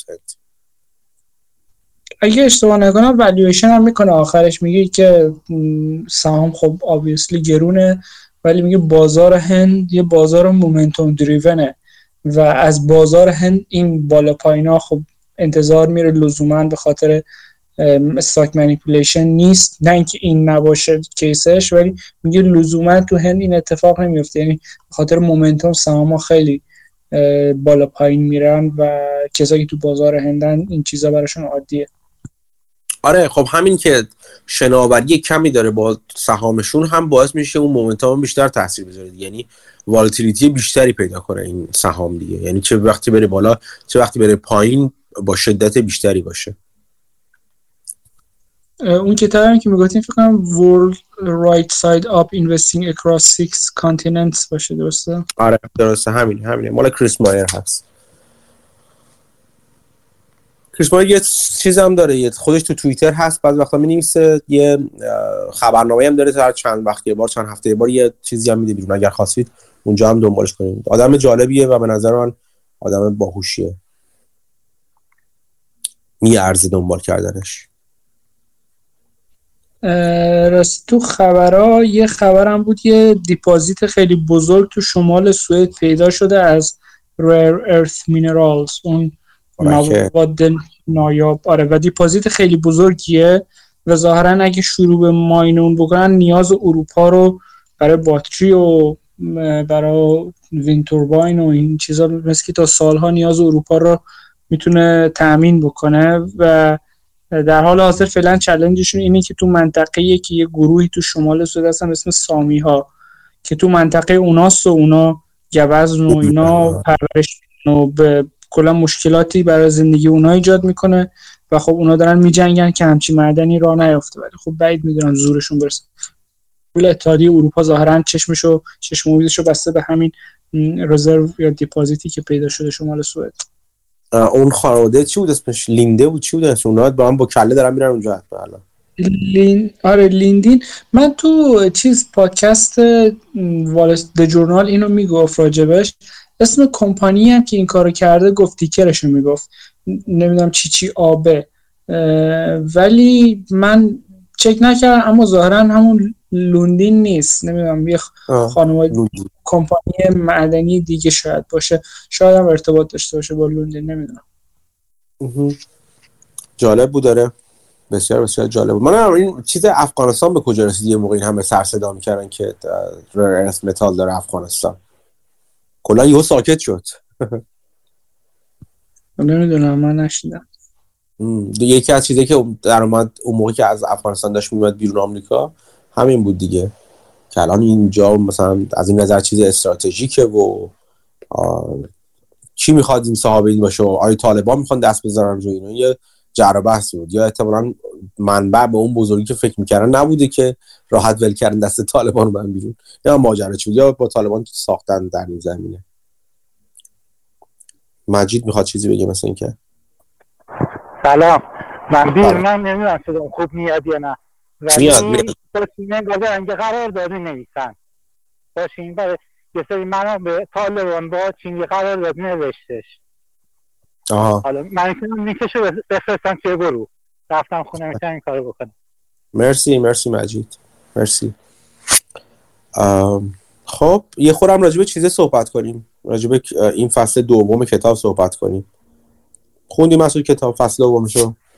آره من دو هفته پیش خوندم ولی حالا قبلش یه چیزی هم میگم در مورد همین کتاب اتفاقا. من دارم آره. پادکست گوش میدم. یه پادکستش در مورد private equity بود و دوباره همون بحث volatility laundering ی که مطرح میشه که private equity انجام میدن. یعنی قیمت میره پایین اینا mark down نمی‌کنن و خودشون بر اون قیمت بالاتر fee می‌گیرن و اون کسی هم که سرمایه گذاری کرده راضیه از این که اونها قیمت رو نیارن پایین چون incentive اشون اینجوریه. راجب این حرف می‌زدن راجب این قبلا تو گروه حرف زدیم هاورد مارکس هم راجبش حرف زده که تو گروه بود. فقط دو تا نکته جالب من از این صحبت ها برام در اومد که اینو گفتم اضافه بکنم به اون بحث قبلی. یه نکته جالبش این بود که طرف همون میهای ش... میهایلویچ میهایلویچ نیست البته مثل که طرف یه جوری اسمش رو چیز می‌کرد. اسمش هست میهایلویچ نمی‌دونم. اون خود شویچ می‌گفت انگار تو پادکست. این می‌گفت که خب اگه این کمپانی های private equity انقدر business خوبی رو انداختن که ما داریم همش میگیم که این درست نیست و همچنان کسی گوش نمیده و structural structure ی که هست الان تو دنیای finance اینه که این private equity همچنان حفظ می‌کنن این سودهای آسون و بادآورده رو. خب شاید بهتر باشه تو این private equity ها سرمایه گذاری کنیم. مثل کی آر و بلک استون و چیزای دیگه که این جالب بود. دید جالب. یعنی گفت به جای که بجنگیم که بگیم این اشتباهه بریم ما هم سوار این موج بشیم رو اونا سرمایه گذاری کنیم. که این برای من جالب بود. ولی خودم داشتم با خودم فکر میگم خب چجوری میشه این مشکل رو حل کرد؟ گفتم مطرح کنم شاید نظر شما رو بشنم اگه این کمپانی های پرایوت اکویتی میان میگن که ما به قیمت بازار کار نداریم چون ما یه استی داریم که داره کش جنریت می‌کنه و ما بر اساس اون cash valuation رو نمیاریم پایین چون همون cash رو داره generate می‌کنه. حتی اگه قیمت بازار رفته باشه پایین. من میگم که خب اگه شما پس بر اساس cash flow میان حرف می‌زنین دیگه اصلا بحث قیمت نیست. شما یه prediction بدین از cash flow حالتون و آیندهتون خود خریدار خود کسی که مثلا سهم تو private equity رو داره بیاد یه discounted cash flow برای خودش بنویسه بر اساس rate ی که در اون روز می‌بینه مثلا cost of capital یا هر چیزی بر اساس اون بیاد و با discounted cash flow بیاد والویشن بکنه. یعنی دیگه private equity نگه که asset ی که دارم چقدر میارزه ولی که چقدر cash generate می‌کنه و چقدر project می‌کنه که این cash در آینده خواهد بود و بگه که چقدر لورج داره. شما معمولا اینو لورج دارن. و بر اساس اون خود طرفی که یه سهمی تو اون private equity داره یه پولی داره بیاد ببینه ارزش دارایش اون private equity بر اساس discount cash flow چقدره. به جای که بیاد مثلا بگه که private equity شما بیا asset write down بکن چون که بازار رفته پایین. شاید این روش دوم روش مثلا منطقی تری باشه. نمیگم عملی تر ولی شاید منطقی تر باشه. کاملا اولا که من موافق هستم. خیلیشون این کارو می‌کنن. من می‌خواستم اگه فرصت می‌شد می‌کردیم یعنی من که فرصت داشتم. علی علی اسفانی اگر فرصت داشت یه می‌خواستم راجبش با همین باشه یه جلسه ای صحبت کنم راجب همین گزارش دهی های private equity ها صحبت کنم. ولی برای نمونه میگم شرکت های نفتی رو در نظر بگید شما. شرکتی که یه مثلا میدان نفتی دارن اینا. اینا یک چیزی دارن اسم P ten یا بعضا P 12 P 10 بیشتر استفاده میشه. ولی خب به هر حال اینجوریه که میگم میگن که ما مثلا این یه سری گزارش داریم ذخایر نفتی و گازی تایید شدهمون انقدر هست. این با با این تولیدی که ما خواهیم داشت پروژکشن تولیدی که خواهیم داشت انقدر در سال مثلا نفت تولید می‌کنه تو دست تو چند سال ده سال آینده مثلا. انقدر قیمت نفت ما میانگین مثلا یه چیزی هم می‌ذاره یه سری فرضیاتی رو می‌ذاره. برای خودش. میگه انقدر قیمت نفت و فرض کنیم انقدر باشه و بر اساس 10 درصد discount rate اون P ten از اینجا میاد اصطلاحا.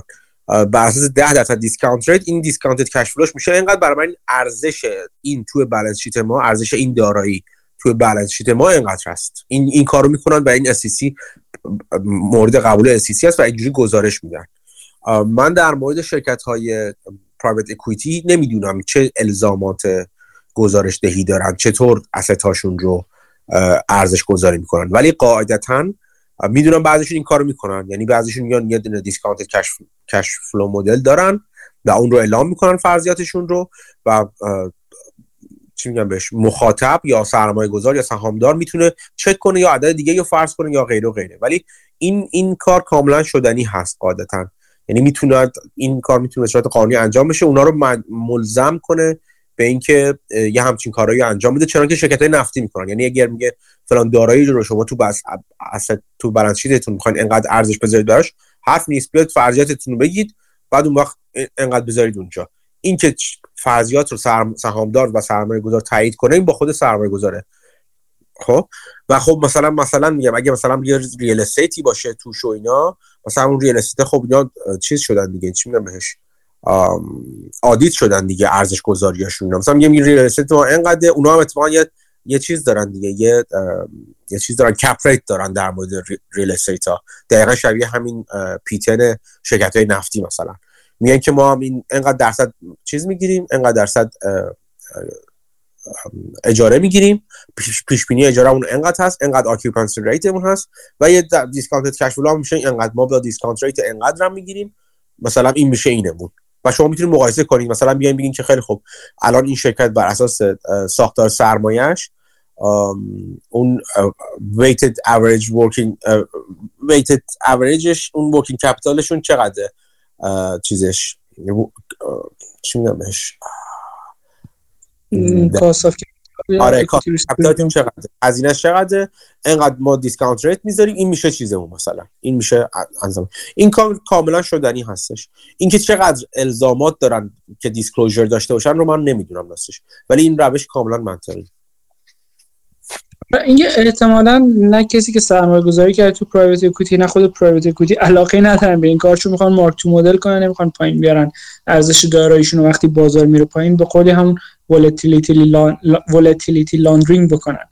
ولی خب داشتم فکر اصلا روش درستش چیه؟ طرف وقتی میاد استدلال می‌کنه من cash م پایین نرفته درآمدم چرا بیام؟ به خاطر بازار ببرم پایین ارزشمو؟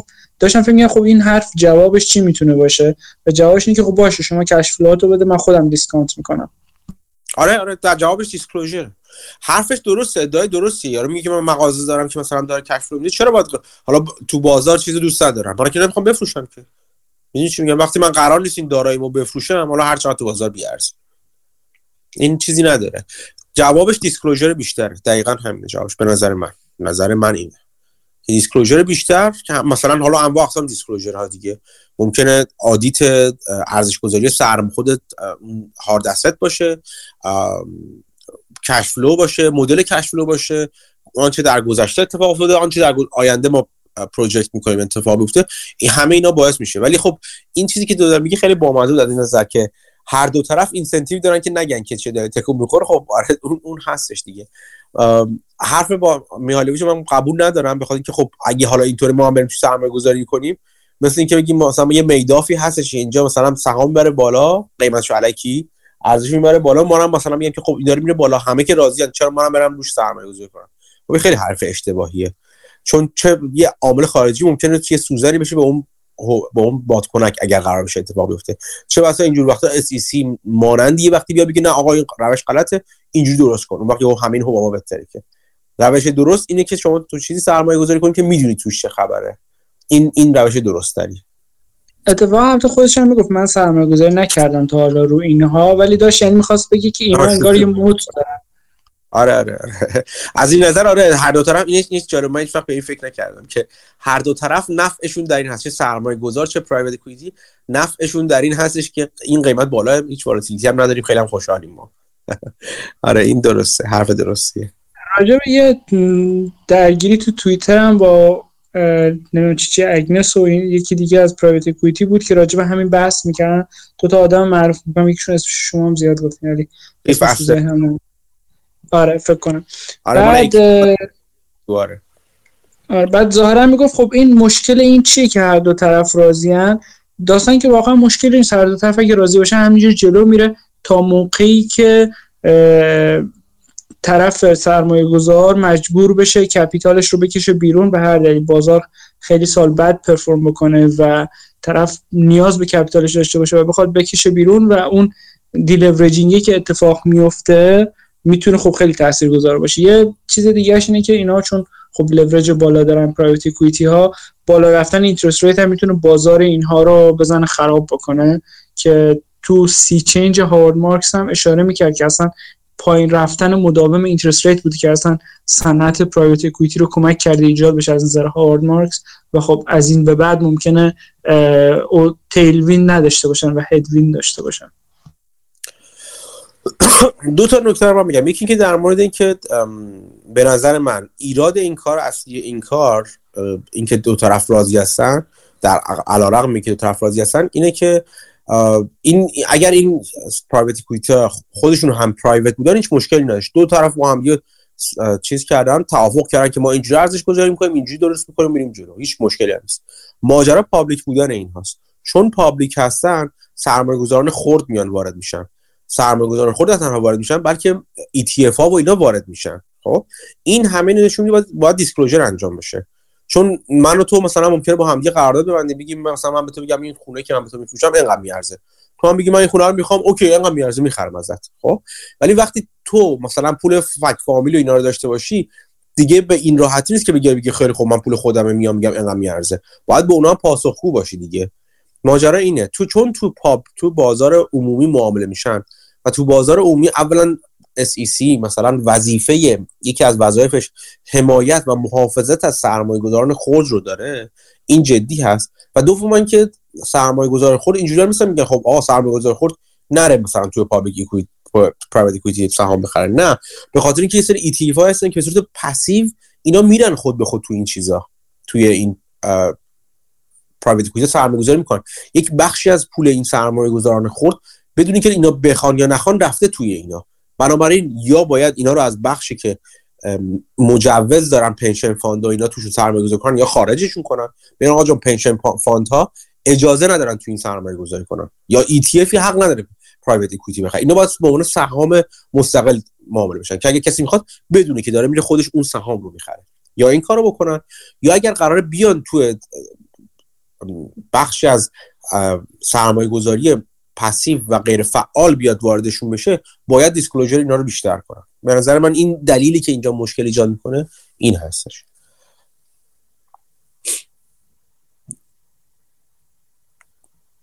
یه چیزی که خود در مورد هاوارد مارکس. در مورد هاوارد مارکس من قبول دارم که سخت میشه سخت شده و مثلا نرخ بهره بالاتر رفته و اینا برای مدت.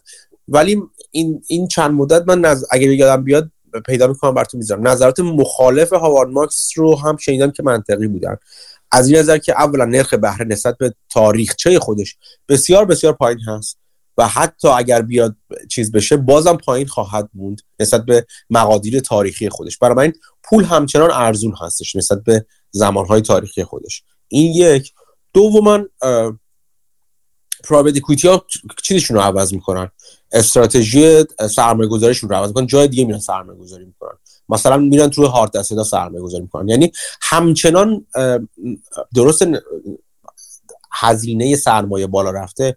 ولی این بالا رفتن هزینه سرمایه یک سری دارایی دیگر رو جذابتر می‌کنه نسبت به دارایی مثل مثلا تک شرکت های تک و اینا نسبت به استارتاپ و اینا. این دفعه ممکنه معادن جذاب بشن که میشن.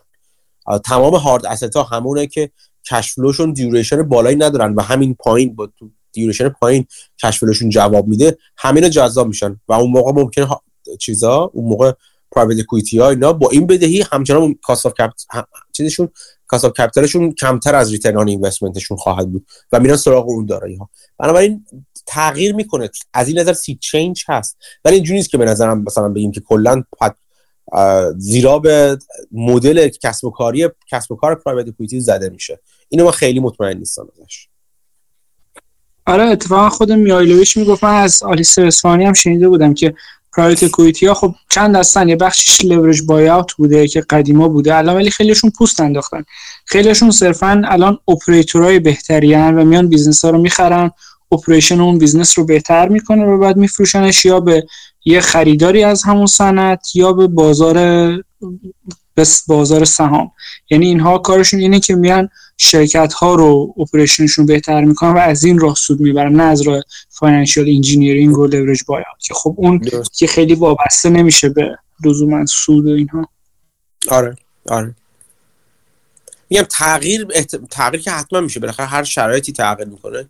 تغییر ایجاد میشه و اینکه کلا فکر کنی یک business model از بین میره من. اینو قبول ندارم. یک مدل یک مدل متفاوتی میشه. همین شرکت ها جور دیگه سرمایه گذاری خواهند کرد. کار دیگه ای سرمایه گذاری می‌کنن. توی م... توی دارایی های دیگه سرمایه گذاری خواهند کرد. اتفاقا این چیزی که ویدیوهایی که از چیز گذاشتم من دو تا ویدیو در واقع گذاشتم. یکی مال CNBC گفتگوی جف کاری با CNBC بود.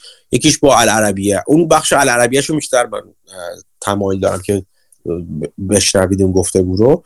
توش دقیقا یکی از حرفایی که می‌زنه دقیقا همین هستش دیگه.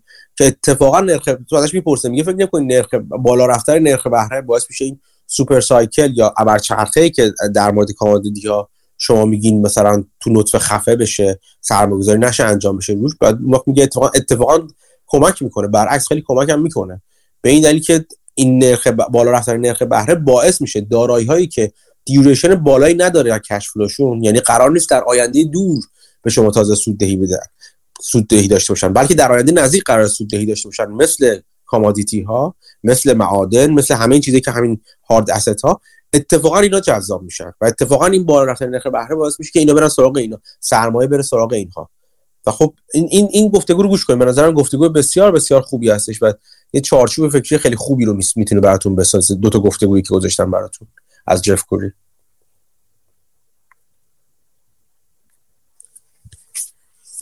خب بریم سراغ کتاب مسعود. چند کلمه راجع کتاب بگیم؟ بریم بریم. من اتفاقا الان داشتم ورق می‌زنم ببینم چیا یادم میاد. خب این فصل دو مورد روش بنگرهمه اونم دیپ ولیو دیگه نه روش آره. جدیدتر ما یه فقط یه یه جمله بگم برای دوستانی که نمی‌دونن چه ماجرا ما قرار هر هفته کتاب منولا با آیدیاز آقای میهایلویچ رو میهایل چویچ رو حالا هر چی اسمش من منم نشیدم یا هم نیست چی تلفظ میشه جان میهایل چویچ رو حرف راجع یک فصل صحبت کنیم. قرار نیست بگیم تو اون فصل چی میگذره. بنابراین وظیفه شما علاقمندانه که حالا من شما وظیفه کسی که علاقمندن هستش که اون فصل رو بخونه. فصلش فصلهاش به هم نامرتبطن. در مورد تکنیک های مختلف ایده و ایده پردازی و سرمایه گذاری پیدا کردن سهام و سرمایه گذاری در سهام صحبت می‌کنه. و بنابراین می‌تونن به صورت مجزا خونده بشن. و اینکه یه چیزی هم که ما راجبه وقتی دو نفر آدمی یا سه نفر چند نفر هر چند نفر که دوست داره شرکت کنن اون فصل رو خوندن راجع به اون فصل و چیزی که براشون جالب بوده حرف می‌زنن. ما قرار نیست خلاصه کتاب رو اینجا بگیم. بسیار بسیار خوب است این کتاب. من اکیدا توصیه می‌کنم خوندنش رو. فایل PDF و اینا در اینترنت به وفور پیدا میشه. انگلیسی روون داره. هر فصلش هم بدون 20 تا 30 صفحه یعنی زیاد بزرگ نیستش هر فصلش. و به یک سبک سرمایه گذاری value investing در واقع. اشاره می‌کنه. این آقای میهالیویچ کسی بودی که یک نشریه ای داشته به همین اسم Manual of Ideas قبلا منتشر می‌شده و توش مثل نشریه value investing دانشگاه کلمبیا که همین الان هم داره منتشر میشه با سرمایه گذاران مختلف صحبت می‌کرده باهاشون ایده هاشون رو می‌گفتن سبکشون رو میشنیده و اینا. این برایند این گفتگوهایی که توی سالهای مختلف این آدم انجام داده و با نگاه نگاه های مختلف سرمایه گذاری ارزش مبنا یا value investing رو توش بررسی می‌کنه که بسیار بسیار به نظر من کتاب خوبی هستش. خب فصل دوم رو می‌خوایم امروز حرف بزنیم راجع به مقدمه اول. فصل اول دفعه پیش صحبت کردیم که کلا راجع value investing بود. این فصل راجع به value deep value investing اصطلاحا یا سرمایه گذاری به سبک بن گراهام که سراغ سرمایه گذاری میره که بسیار بسیار زیر ارزش واقعیشون تو بازار دارن سهامشون معامله میشه به دلایل مختلف و منظورش هم هستش وقتی میگه بسیار زیر قیمت حالا این که زیر چه قیمتی نگاه های مختلفه که حالا اگر مثل بنگرهم نگاه کنیم نت کارنت asset ولیو ممکنه بگیم. یعنی سهام نقد شو یعنی ارزش نقد شونده دارایی های نزدیک به نقدشون رو در نظر می‌گیره. بعد اگر مارکت کپشون اینا کمتر از تو نزدیک نقد نتشون یعنی بعد از پرداخت بدهی ها و اینا. در نظر می‌گیره یعنی تمام دارایی های نقد شونده شون رو نه هارد اسست ها و ایناشون رو. دارایی تقریبا نقد شونده شون مثلا مثل پول نقدشون مثل اوراق بهاداری که دارن تو حسابشون مثل بخشی از مثلا چی میگم بهش پول هایی که طلب دارن از مشتری هاشون اون قسمتی که می‌دونیم که اینا می‌تونن در واقع بگیرن اینو در نظر بگیرین ازشون بدهی ها و تعهدات شرکت رو کم کنید همشون یعنی شرکت بدهیاشو بده.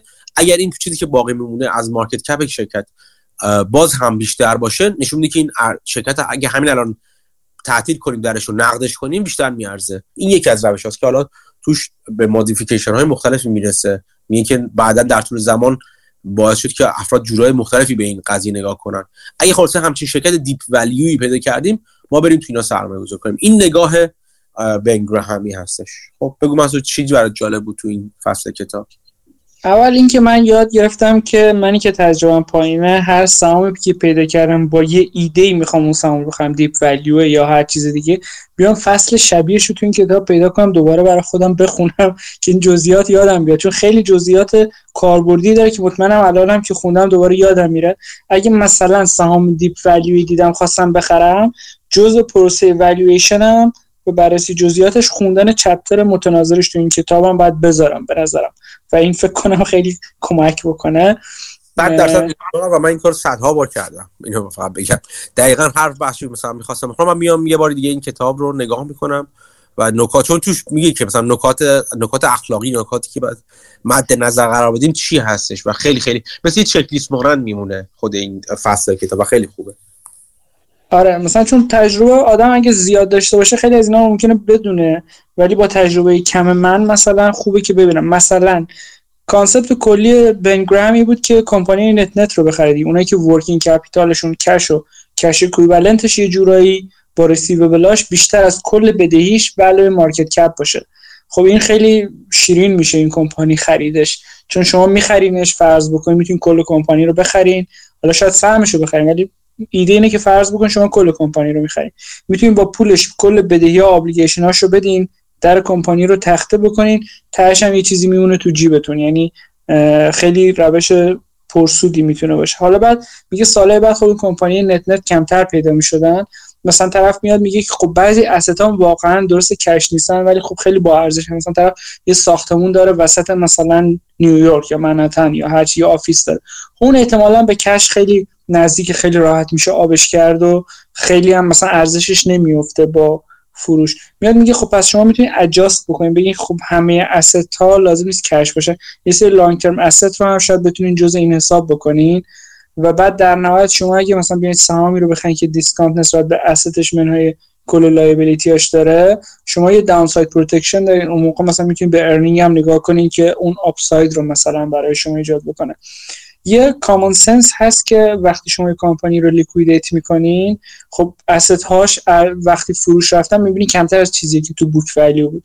چون going concern یعنی موقعی که داره business انجام میشه خب asset ها value شون یکم بیشتره وقتی شما چوب حراج می‌زنین یه سری asset ها هست که اصلا کارگاهی چیزی که باید تغییر کاربری پیدا کنه بخاطر ارزونتر فروش میره. یه سری inventory هست که شما ممکنه ارزونتر بفروشین. یه سری receivable هست که ممکنه بقیه نخوان بدن چون حس می‌کنن که می‌تونن از زیرش در برن. یه سری compensation برای کارمندا و ایناست ممکنه پیش پیش بخوایم بدین پس ارزش asset ها کمتر از چیزی که تو book value و کمتر میشه.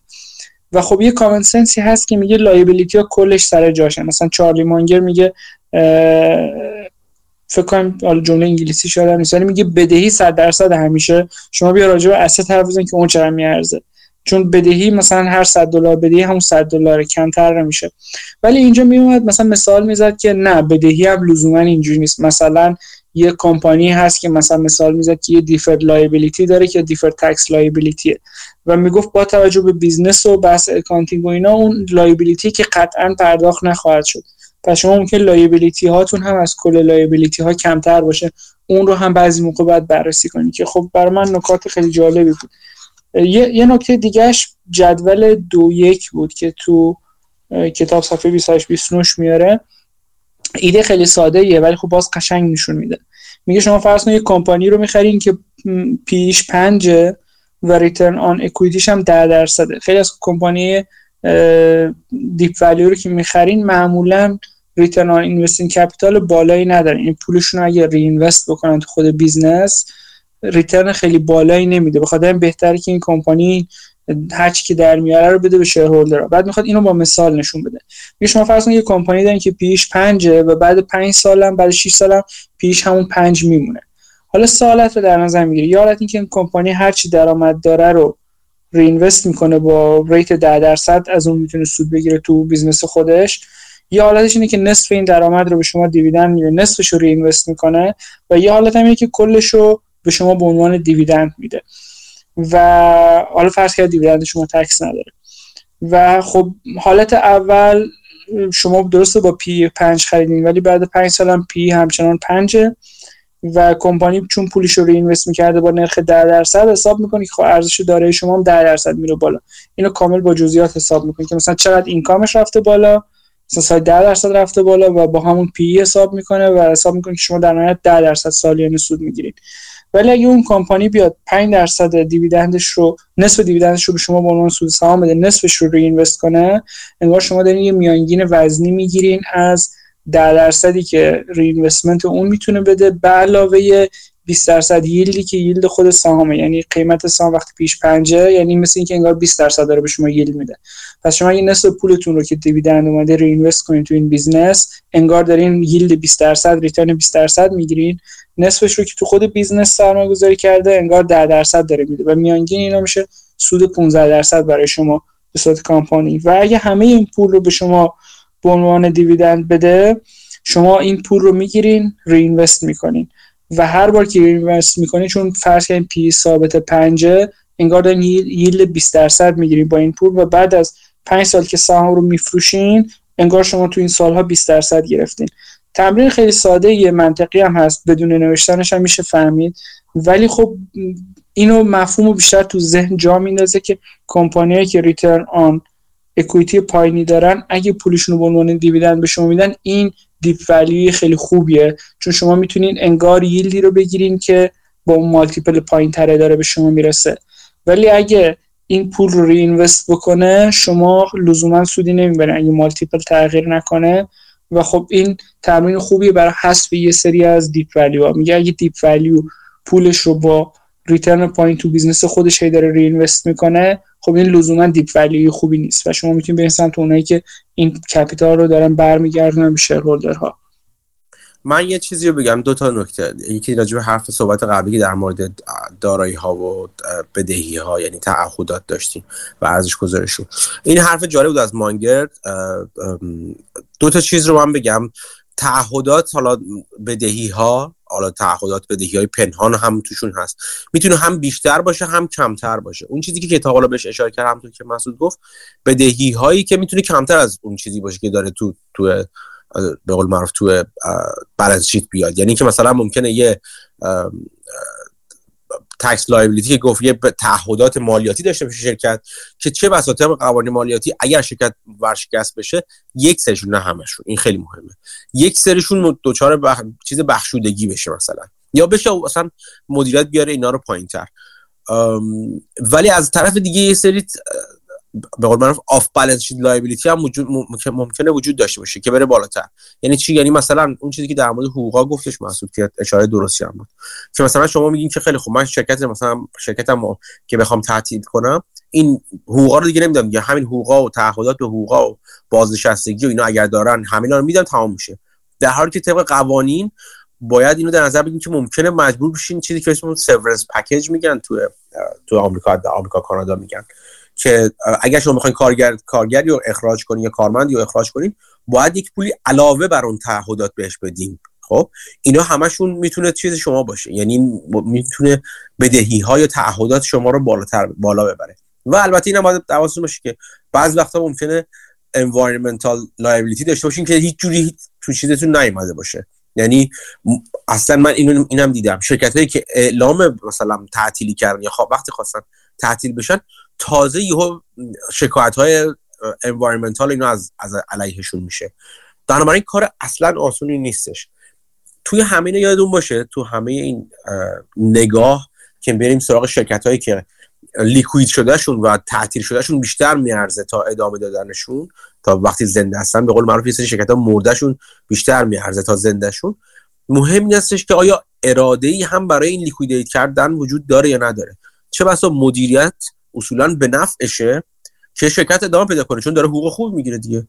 برای مدیریت شرکت رو تعطیل بکن نیست که نیست. مگر مجبورش کنن سرمایه گذاران ارشد اینا. اینجاست که اون اونرشیپ استراکچر که همین چند دقیقه پیش حرف می‌زدیم ساختار مالکیت شرکت خیلی مهم میشه که آیا میشه مدیریت شرکت رو مجبور به کاری کرد یا نه؟ سهامداران آیا می‌دونن مدیریت رو مجبور به کاری کنن یا نه؟ این این خیلی خیلی مهم میشه.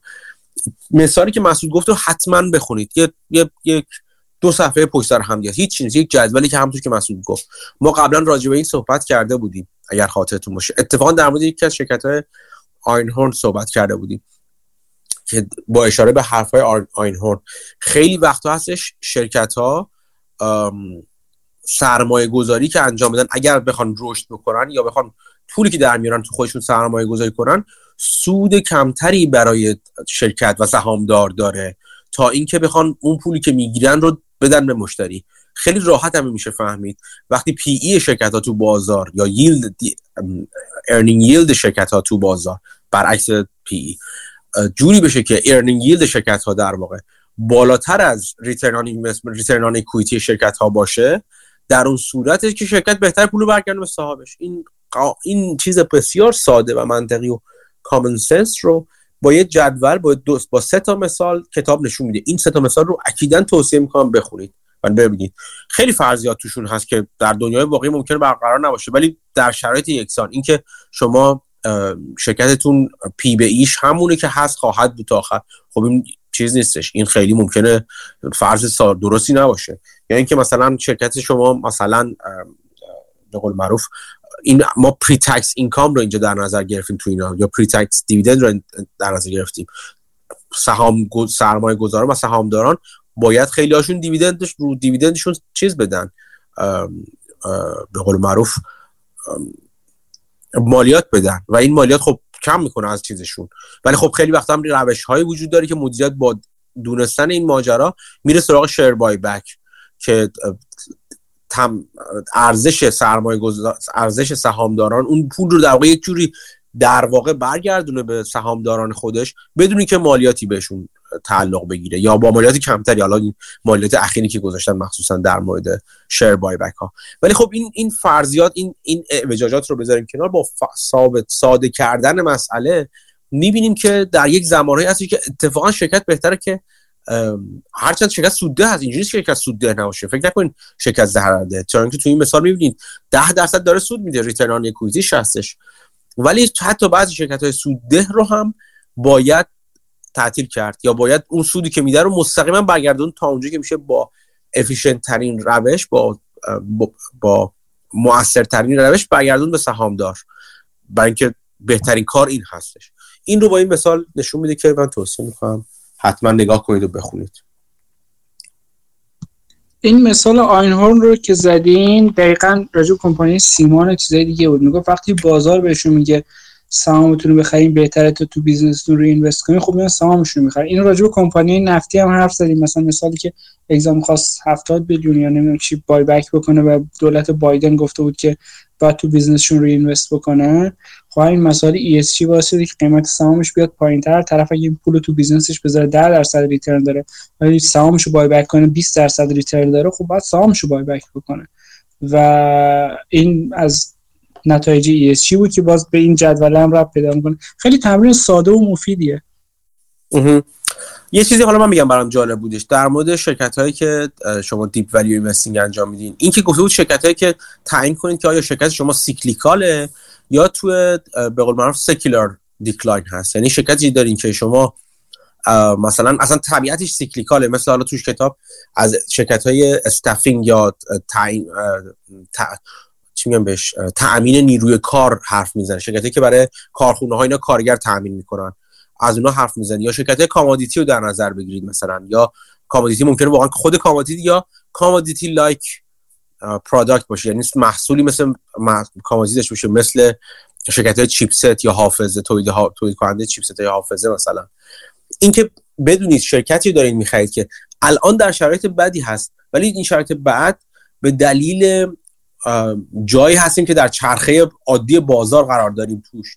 یا اینکه نه در یک شرکتی هستش که اتفاقا داره مزمحل میشه این شرکت تو چیز در طبیعت. مثلا ما داریم روی شرکتی سرمایه شرکت زغال سنگه خب بله زغال سنگ به این وضع فعلی و به صورت عمومی البته نه مثلا کوکینگ کول بلکه کل زغال سنگ به صورت کلی در نظر بگیریم توی سکولار دیکلاین هست. یعنی به نظر می‌رسه که به صورت عمده و همیشگی داره تغییراتی در کسب و کار شرکت به وجود میاد. و گفتیم خب سرمایه گذار کردن تو شرکت cyclical در نقطه ذلت و در واقع حضیضشون به قول معروف اون موقع معنی دار هستش. ولی در مورد شرکت هایی که دچار افت دائم دارن میشن یا افت ادامه دار خواهند بود اینا خب کار پرریسکتریه و البته این نکته بسیار جالبی که اشاره می‌کنین که همیشه در بدبینانه ترین زمان بازار حتی برای شرکت های cyclical هم کسای پیدا میشن یعنی دید عمومی بازار این هستش که نه این اتفاقی در مورد شرکت افتاده اتفاق همیشگی است. کلا نابودن این شرکت ها مثلا در مورد هوم ها کلا این هوم هایی که بعد از بحران مسکن آمریکا مثلا اوضاعشون خراب بود اینا کلا نابودن به این دلیل که کلی اینونتوری داریم و این اینونتوری هیچ وقت تموم نمیشه اضافه اینونتوری اضافه تموم نمیشه یا مثلا یک تغییر بزرگی در در مورد شرکت ها درست بعد همون زمان 2008 2009 در مورد شرکت های رتبه گذاری رتبه بندی اعتباری مثل مودیز و فیچ و اینا. میگن که نه اینا کلا اینا رو چیز دولت میاد انگولک می‌کنه یا بانک ها کلا شرایطشون سخت گیرانه تر شده و اینا return equity نخواهند داشت یعنی می‌خوام بگم در اوج بازار در اوج بدبینی بازار حتی در مورد شرکت های cyclical هم و شرکت های چرخه ای که بالاخره یه روزی برخواهند گشت هم همیشه روایت های وجود داره که نه این سیکلیکال نیست و این تغییر تغییر دائم هست و این خیلی جالب هست و اینو من خودم به شخصت بارها در واقع تو تجربهش کردم. چیزایی که آدم فکر می‌کنه نه این تموم شده. هر چقدر به آدم بگه نه بابا این ببین این مدل کسب کار مدل کسب کار چرخه سه سال چهار سال پنج سال بعد برمیگرده این اون لحظه تو کت آدم نمیره نمیره. حتی با توجه درسته که ما اون موقع میایم به قول معروف opportunity cost رو در نظر می‌گیریم. میگیم خیلی خوب ما 5 سال برگشت. آیا return on return internal rate of return من تو 5 سال می‌ارزه بودم سرمایه گذاری کنم یا نه؟ اون موقع واقعا این منطقه میره کنار بعضی وقتا و اون بدبینی بزرگ حاکم میشه. و خب کار سخت کار آسونی نیستش که اون موقع چرخه ای بودن بازار رو ما درک کنیم. ولی اون چرخ اونایی که به درستی درک می‌کنن و درست هم می‌فهمن که اگر اون کسب و کار چرخه ای هستش واقعا در طول مثلا 4 5 سال شما می‌بینید سودهای چند برابری می‌کنن. این این نکته مهمی و البته بازم میگم مهم این خیلی مهم هستش. چه در مورد شرکتایی که liquidate میشن. قرار liquid بشن گفته میشه liquidate میشن. یا چرخه ای هستن تو cyclical هستن قرار برگرده سر چیزشون. این زمان که طول خواهد کشید برای اینکه این سرمایه گذاری شما جواب بده خیلی مهم است. یعنی شما ممکنه به درستی فهمید که این سهام شرکت من دو برابر اینی که الان هست میارزه ولی خب چقدر طول می‌کشه که این دو برابر بشه؟ آیا ده سال طول می‌کشه؟ در صورت 7 درصد شما سود مرکب می‌برید. آیا مثلا سه سال طول می‌کشه که در واقع 24 درصد سود مرکب می‌برید؟ آیا مثلا 7 سال طول می‌کشه که 10 درصد سود مرکب می‌برید؟ این زمانی که شما پیش بینی می‌کنید که اون اتفاقی شما فکر می‌کنید میفته بیفته اون زمان هم مهم هست. و ببینید که چقدر کنترل دارید و چقدر می‌تونید اون زمان رو پیش بینی کنید. براش تخمینی داشته باشید. یعنی این هم تو چیز شما یعنی شما ممکنه به درستی بفهمید این سهام دو برابر میشه. ولی ده سال طول می‌کشه دوباره دو, دو برابر بشه. و اون ده سال میشه خب 7 درصد سود که اون وقت می‌رفتید مثلا S&P 500 سرمایه گذاری می‌کردید چه بل... چه بسا مثلا سود بهتری داشتید. این دور... دوره زمانی هم خیلی مهم هست.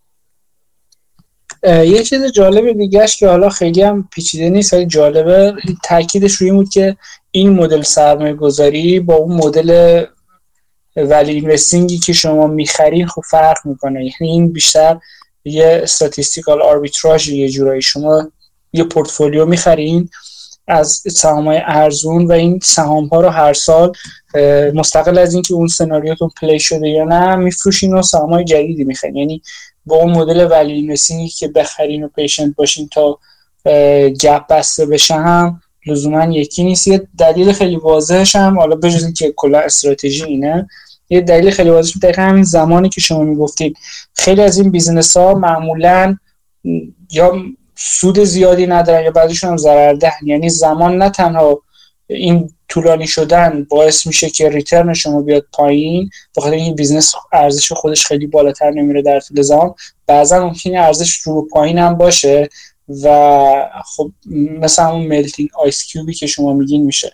و اون valuation gap وقتی بسته بشه تهش می‌بینی شما چیز دستتون نگرفت.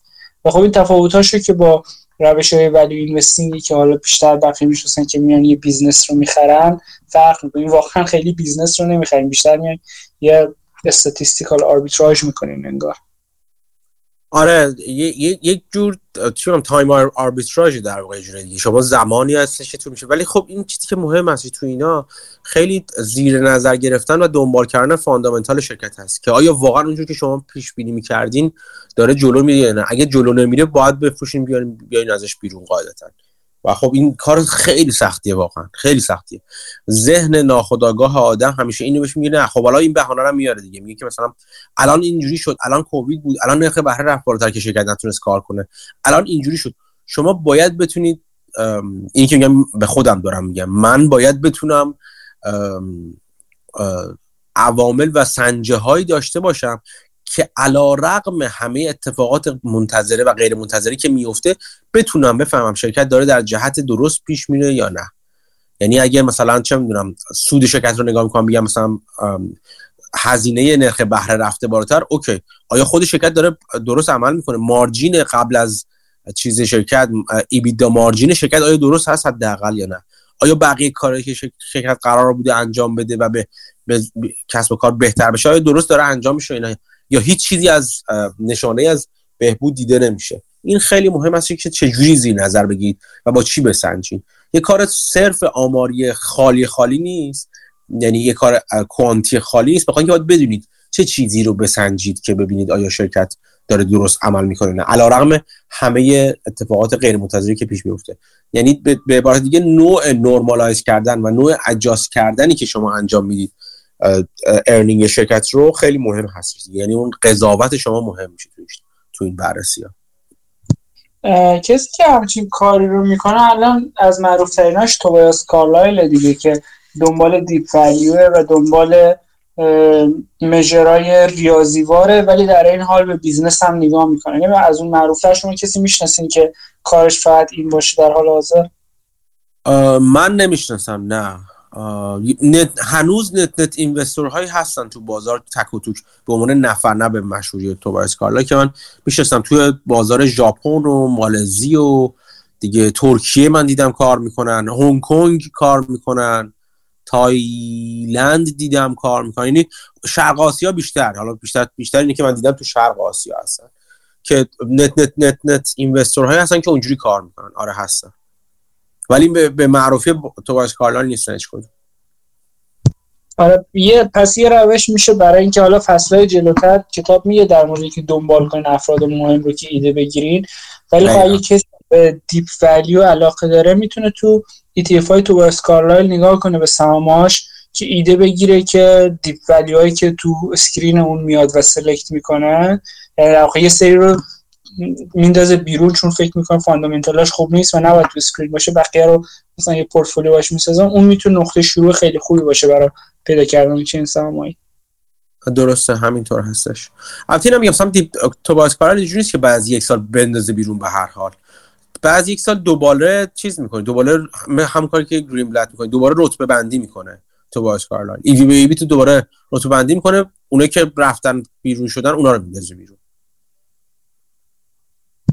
آره. یه سوال جالب که تو ذهن آدم ایجاد میشه البته من برای خودم جواب دارم ولی خب این بود که مثلا شما وقتی ولی اینوستینگ می‌کنی یه سهامی رو می‌خری ممکنه یه چند سال کار نکنه شما میگی خب این سهام فاندامنتالش داره خوب جلو میره ولی من باید صبر بکنم. بعد یه ممکنه تو یه سال مثلا یه مثلا چند بگر از توش در بیاد مثلا همین چیزی که دیوید آینهورن می‌گفت. می‌گفت مثلا یه فنری که پیچیده میشه یهو تو یک ماه شما سود چند سالی که صرف کردین رو می‌گیرید خب این قابل درکه. ولی اینجور روش ها خصوصا اگه به statistical arbitrage نزدیک تر باشه خب شما میان یه کاری می‌کنین. مثلا میان یه پورتفولیو از سهامای ارزون در میارین. و خب این روش over time خب تحقیق نشون داده کار می‌کنه. خوبم کار می‌کنه. ولی این روش مثل magic formula ی گرین‌بلت یا مثلا همین روش acquirer's multiple توبایاس کارلایل ممکنه که یه مدت خوب کار نکنه این روش.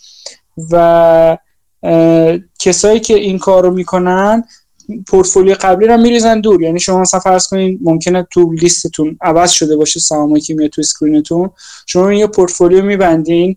روی این مثلا رو سهاماش در مجموع فرض کنید در 20 درصد ضرر می‌کنین بعد حالا اینو میریزین دور دوباره یه پورتفولیو دیگه میبندین. از نظر ذهنی خیلی سخت آدم سهام هایی رو خریده تو ضرر فکر می‌کنم سهام خوبه ولی مجبور همه رو بفروشه به سهام های جدیدی بخره. روش اوورال آدم می‌بینه که خب کار کرده ولی مثلا روش اول که ولی اینوستینگ شما یه سهامی رو می‌خرین و میمونین چون فکر می‌کنین فاندامنتالاش خوبه انگار تحملش راحت تره تا این روش ریاضیوار تا حدی که شما یه سری سهام ها رو میریزین دور دوباره می یه سری سهام های دیگه می‌خرین. یکم سختتر به نظر من از نظر mentally حداقل. ببین خب چه وقتی میریزی دور؟ وقتی که یه سهام های ارزون تر پیدا شده باشن تو بازار. درسته؟ یعنی تو رتبه بندی مثلا چه, چه وقتی هستش که تو پورتفولیو قبلی ضرر کرده و باید بریزیشون دور؟ وقتی که یعنی پورتفولیو تو اومده پایین ارزون شدن اونا ولی شرکت های ارزون تری با این معیار ایوی به ایویس مثلا. یا با اگه گرین‌بلتی نگاه کنیم شرکت های ارزون تر و بهتر پیدا شدن. یعنی یک سری هستن که اونجا دیگه opportunity cost دیگه. یعنی expected return on investment بهتری دارن این شرکت های جدید. درسته؟ این فقط در این زمانه. وگرنه اگر حالت عادی از screen تو خارج شده باشن و سود کرده باشن خب رفتن بیرون سودم دادن. یا یه ضرری کمی دادن رفتن مثلا بیرون. این زمان هستش که بازار اومده پایین مثلا. شرکت های قبلی که تو پورتفولیو تو بودن ارزون تر شدن که تو ضرر کردی. یعنی ضرر کردی از اینجا میاد دیگه. یعنی بازم ارزون تر شدن. ولی یه شرکت پیدا که خیلی ارزون تر از اون شرکت قبلی هن. و تو مجبوری که روتیت کنی به اینا. چون اینا اون مثلا 20 شرکت ارزون تر تو بازار هستن. اینجا باید چیزی که باید اگر بخوای دنبال این راه بری قاعدتا این که اپورتونتی کاست رو نگاه کنید یعنی اپورتونتی کاست داره به تو میگه از اینا سود بهتری خواهی برد تا از اون قبلی ها. با اینکه از اون قبلی ها سود خواهی برد. آره منطقش رو میفهم ولی اموشنالی یکم سخته که شما پولتون رو روی سهام گذاشتین که کار نکرده براتون و حالا باید بریزینش دور. تو اون روش که شما باین هولده شما میگی من پولم داره کار می‌کنه چون من سهامدار این کمپانی و این کمپانی داره جلو میره و آینده بالاخره بازار این ولیو رو می‌بینه. ولی شما حس می‌کنین که خب پس یه مدت شما کار منفی کردید با انتخاب یه سری سهام و حالا ممکنه بگین مثلا یه اشتباه نیست ولی بگین که من انگار اشتباه کردم. اونا رو میریزم دور یه سری جدید می‌خرم. از نظر opportunity cost make sense می‌کنه. ولی می‌خوام بگم که از نظر emotional حداقل برای من روش اول راحت تره که یه کمپانی رو بخرم و ببینم داره کار می‌کنه و صبر بکنم با اینکه والویشنش رفته پایین. در مقابل اینکه سری رو بخرم و بفروشم انگار اون تیکه از کارم انگار به خودم ضرر زدم و چیزی از توش در نیاوردم. این جوری که میشه بهش نگاه کردین اگر می‌خواید سخت ترش یعنی آسونش کنید برای ما که مثلا سرمایه گذار خورد هستیم مدیر پورتفولیو نیستیم یه راهش اینه که تو اون افزایش سرمایه‌ای که احتمالا سالیانه خواهی داشت حالا برای بابت پسندازی که می‌کنی اون سال اضافه می‌کنی پورتفولیو اون رو بیاری توی سرمایه های جدید مثلا سرمایه گذاری کنی اگر بتونی. که مثلا تو همچنان نخواهی شرکت قبلی از دست بدی. مخصوصا ببینی که این فنره داره فشرده تر میشه. می‌دونی چی میگم؟ یه راهش اینه دیگه. یعنی تو ایده های جدید رو اینجوری اضافه کنی. بعضی از ایده های قدیم رو هم فکر می‌کنی آینده دار هستن اونها رو نگه داری. آره درسته. بازم بازم بازی کمتره. بازم بازی کمتر خواهد بود ولی از روانی یه خوره بهتر میشه. آره در نهایت سخت دیگه. بخاطر همین گرین بلک می‌گفت مثلا ماجیک فرمولا کار می‌کنه چون من مطمئنم خیلیا خسته میشن و دنبالش نمی‌کنن و اگه کراود دادن بشه بعدا دوباره خلوت میشه و به خاطر این بلند مدت سیکلیکاله ولی همیشه کار می‌کنه. دقیقا همینطوره. دقیقا همینطوره. یه چیز دیگه من می‌خواستم بگم راجع به چیز. آها که توش این جالب بود دیگه برای اینکه بدیهی هستش دیگه. تو همچین روش deep value investing ی گفته بود که به دلایل مختلف که در موردش بارها و بارها صحبت کردیم حتما باید پورتفولیوی متنوعی داشته باشید و پورتفولیو متمرکزی نداشته باشید این خیلی مهم هست دیگه. مخصوصا که اینم یادمون باشه که اغلب شرکتایی که deep value investing انجام میدن شرکت خوبی توش نمیدن خیلی وقتا. شرکتی که یه چیزی یه چیزی اشکال داره. یه جای کار اشکال داره و یادمون نشه نره که وارن بافت حرف معروفی داره. میگه وقتی یه سوسک تو آشپزخونه دیدین احتمالاً سوسکای بیشتری هم هست اونجا تو آشپزخونه. بنابراین اگر یه اشکال شما تو شرکت الان دیدین احتمالا اشکالای دیگه هم هست که شما الان نمی‌بینید و چه بسا اگه متم... خیلی متمرکز بشین روی یه شرکت در شرکتی که اشکال دار هستن اشکالات پنهان دیگه هم هستن که به زودی بیرون میاد. و خب این ریسک رو بیشتر می‌کنه شما ریسک ندانستنی ها و ندانسته های بیشتری دارید. این به شما دیکته می‌کنه که شما اگر این روش سرمایه گذاریتون هستش روش سرمایه گذاریتون رو در در واقع سرمایه گذاری متنوع تری داشته باشین و متنوع سازی بیشتری توش انجام بدید. صحبت از دیپ ولیو شد. یه اشاره هم بکنیم به رورینگ کیتی چی بود اسمش؟ مرحوم بزرگ. کیف. آره. کیف چیزی. که ویدیوهای خیلی خوبی میذاشت. من یوتیوب یه مدت چند مدت پیش شروع کردم. بعد حالا مدت ها که یوتیوبشو بسته بود نگاه می‌کردم چند تا ویدیوهاشو. deep value کار بود. آدم جالبی هم بود. کارهایی می‌کرد کار عجیب غریب میگم مثلا یه screen برای خودش میساخت از همه کمپانیا و همه چی رو می‌خواست track بکنه و آدم خیلی جالب بود. یوتیوبش هم فکر خوب پول در بیاره. یوتیوب channel ی که چند میلیون بازدید بگیره ویدیوها حالا ممکن این cyclical باشه بازار bear ینو پایین بازدیدش کمتر بشه. ولی خب کانال خیلی سوددهی بود براش. ولی خب بعد از داستان گیم استاپ و اون که بردنش تو مجلس و شهادت بده و اینا گفت من که سودمو کردم پولمو گرفتم دنبال دردسر نیستم. یه مدت کانال رو گفت میبندم. و خب یه source درآمد خیلی خوبی از دست داد این رفیق دیپ ولیو اینوسترمون آره دوباره برگشته الان؟ نه نه بر نگشته ولی من ویدیوهاشو می‌دیدم. بعد از مدت ها یه بار یادم افتاد گفتم ببینم اصلا اون موقع چی می‌گفته. قبل و بعد از اون شورت سکویزه برام جالب بود که ببینم. قبل و... اش بودن خیلی چون از یه جای به بعد خیلی متمرکز شد روی چیز فقط گیم استاپ. یعنی هی راجب گیم استاپ حرف خب خیلی متمرکز شده بود پر چیزش دیگه. پورتفولیوش. ولی قبلش مثلا از اونجایی که حالا اون قسمتی که چیزشو می‌سازه که چی توضیح میده که اون اسپرچیدی عظیمی که داره واقعا عظیم.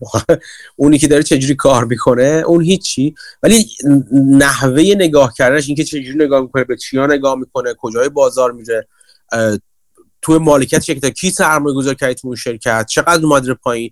خیلی خیلی خیلی خوب بود و آموزنده می‌تونست باشه برای کسانی که به دوست دارن بدونن که دیو ولیو اینوستینگ چجوری انجام میشه.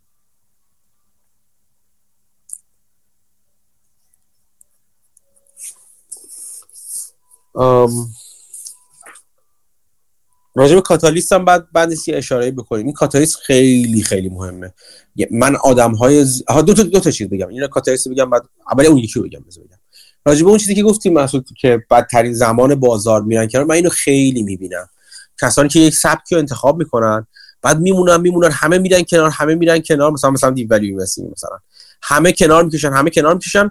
اون نفرای آخری که کنار می‌کشن خیلی دردناکه. چون آدمایی هستن که می‌دونن معتقدتر هستن به اون چیز به اون روش و مدت زیادی دووم بردن و اتفاقا تو ضرر هستن چون تو مراحل نهایی اون چرخه باز هستن. اتفاقا تو ضرر زیاد هستن. بعد اونا که ول می‌کنن و میرن بیرون خیلی صحنه به نظر یکی از dramatic ترین و دردناک ترین صحنه‌ای که من تو عمرم دیدم. در مورد خود منم بعضا شده که اتفاق افتاده. خیلی خیلی دردناک. یعنی یه جورایی میشه اصلا به عنوان نشونه هم در نظر گرفت. مثلا چه می‌دونم کسانی که شما به عنوان deep value investing میشناختین یا value investor میشناختین لوگ میندازن به قول معروف به قول این کشتیگیرا بعد مثلا میگن که ما دیگه باید بریم سراغ سهام در حال رشد و بازار خرابه و بازار هم از کار افتاده. اینا اون اتفاقا اتفاقا نشونه هایی که به انتهای ماجرا داریم نزدیک میشیم و الان که به زودیه که ماجرا برگرده. یکی اینو می‌خواستم بگم. یکم در مورد کاتالیستا. من افراد زیادی دیدم که به درستی این این نوع من باشون موافق هستم. فیلتر کردن ایده های خودشون رو برمیگرده. یعنی یه چیزی به شرایط لازم نه کافی. برای سرمایه گذاری خودشون در سهام اضافه کردن و اون کاتالیست هستش. چیزی که تو نوشتن write-up ها نوشتن متن یا ایده برای برای VIC Value Investors Club هم اتفاقا مهم هستش و گرین چندین بار بهش اشاره می‌کنه.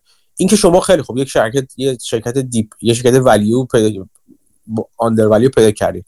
به این نتیجه که به چه دلیل به چه دلیل به چه دلیلی شرکت خوبه و می‌تونه برگرده و در آینده برگرده آیا کاتالیستی هم براش وجود داره یا نه؟ چیزی که این رو اتفاق رو جلو بندازه. یا در واقع محرک این اتفاق باشه محرک این تغییر نظر بازار باشه. این خیلی مهمه. کسانی که من کسانی که موفق دیدم موفق تر دارن عمل می‌کنن کسانی هستن که به این چیز کاتالیست اهمیت بیشتری میدن. همیشه تو وقتی باشون ایده مطرح می‌کنی ازت می‌پرسن خب کاتالیستش چیه؟ چه چیزی باعث میشه نظر بازار برگرده؟ یه چیزی هست که شما میگی که خیلی خب بازار اولا ازت می‌پرسه چرا بازار اینو نمی‌بینه این چیزی که تو می‌بینی رو بازار چرا نمی‌بینه تو چرا بازار باور نداره؟ و تو جوابشو خب مثلا میدی. این نرخ بهره بالاتره همه فکر می‌کنن نرخ بهره بالاتر میمونه فلان فلان اینا. تو دل این خودش جواب سوال بعدی رو البته داره ولی این سوال رو هم می‌پرسن ازت و خودت ما هم باید از خودمون بپرسیم. خب همین درست با ما فهمیدیم چرا ارزشمنده چرا بازار با ما مخالفت یک حسیاتی می‌زنیم.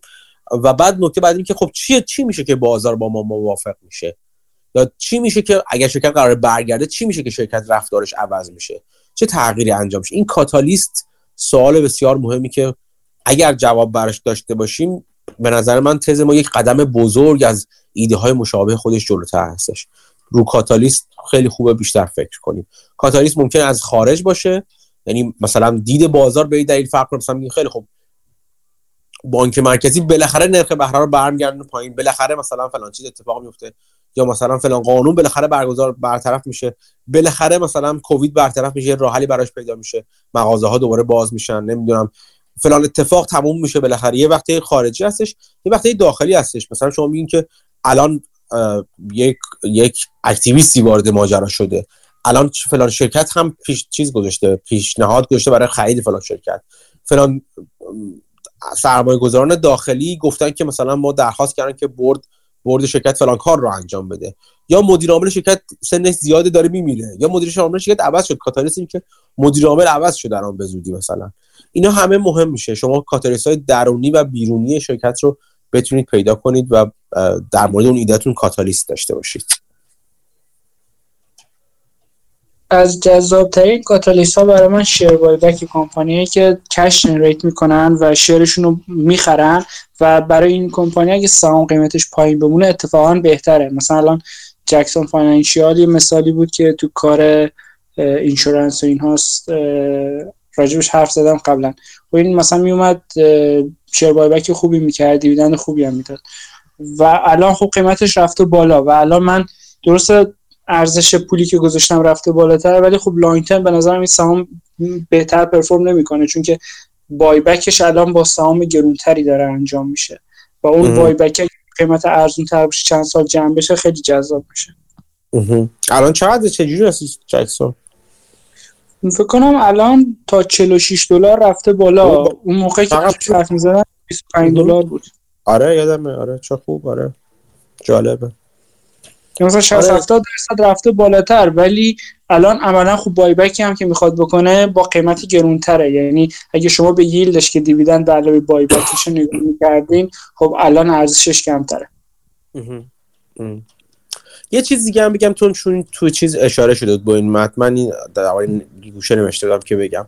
در مورد asset play ها هستش. یعنی این چیزی که خیلی خیلی چند بار اشاره شد اگه یاد باشه به کیمارت اشاره شد به سیرز اشاره شد. که لامبرت توش ادی لامبرت توش سرمایه گذاری کرده بود. و اینکه اگر شرکت ما دارایی هایی داشته باشه که این دارایی ها می‌تونن مثل یک downside protection باشن توی balance sheet شرکت. یا این شرکت دیگه حد اکثر اینا رو liquidate می‌کنه و فلان و اینا.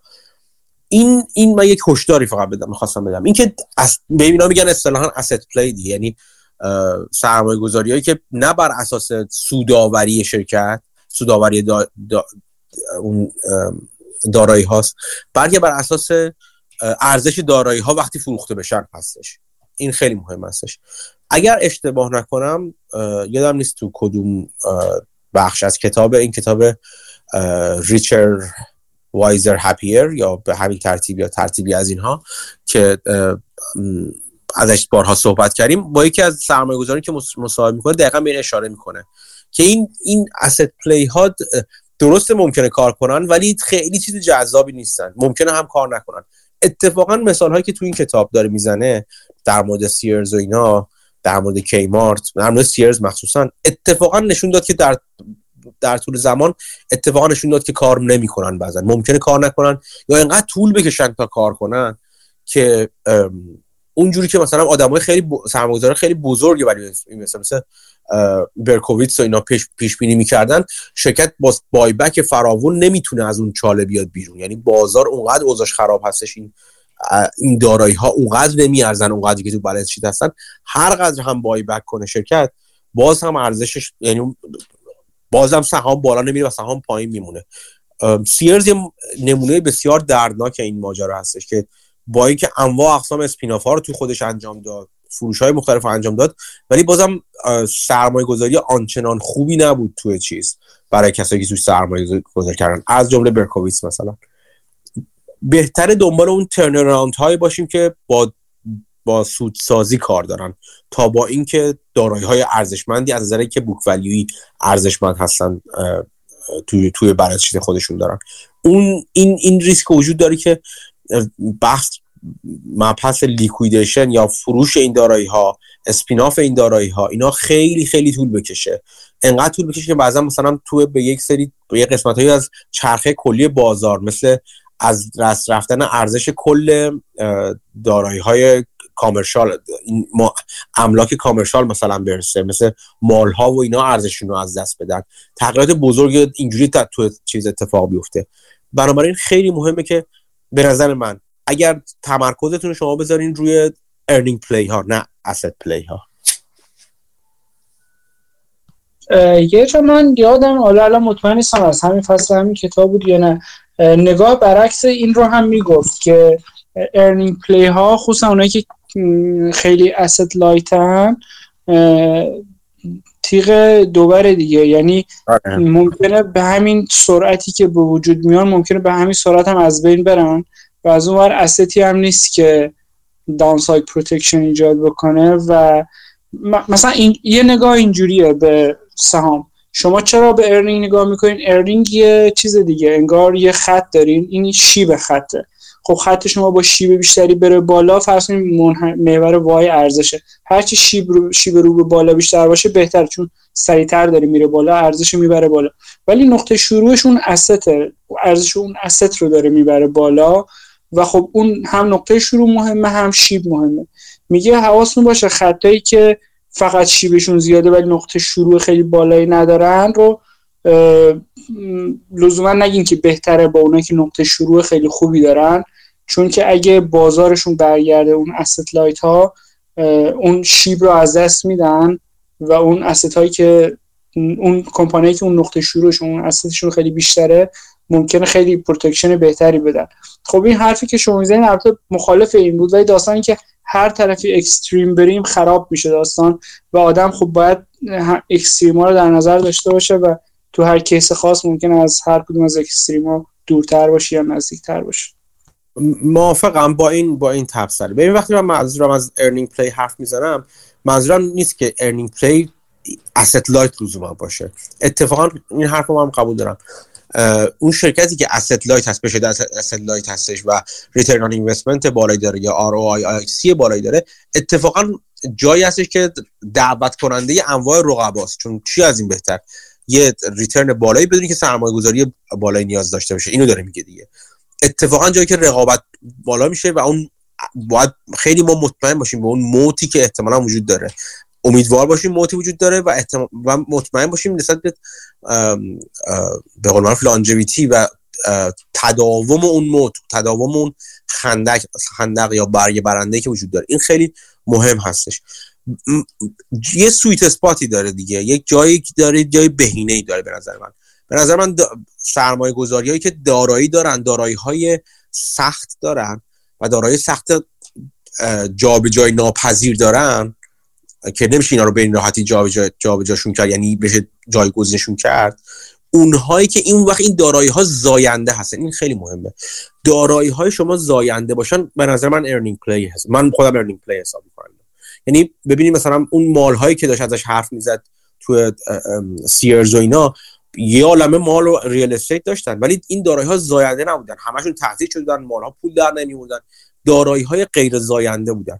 شما اگه دارایی هایی داشته باشین که زاینده باشن و بشه این زایندگی زیاد کرد.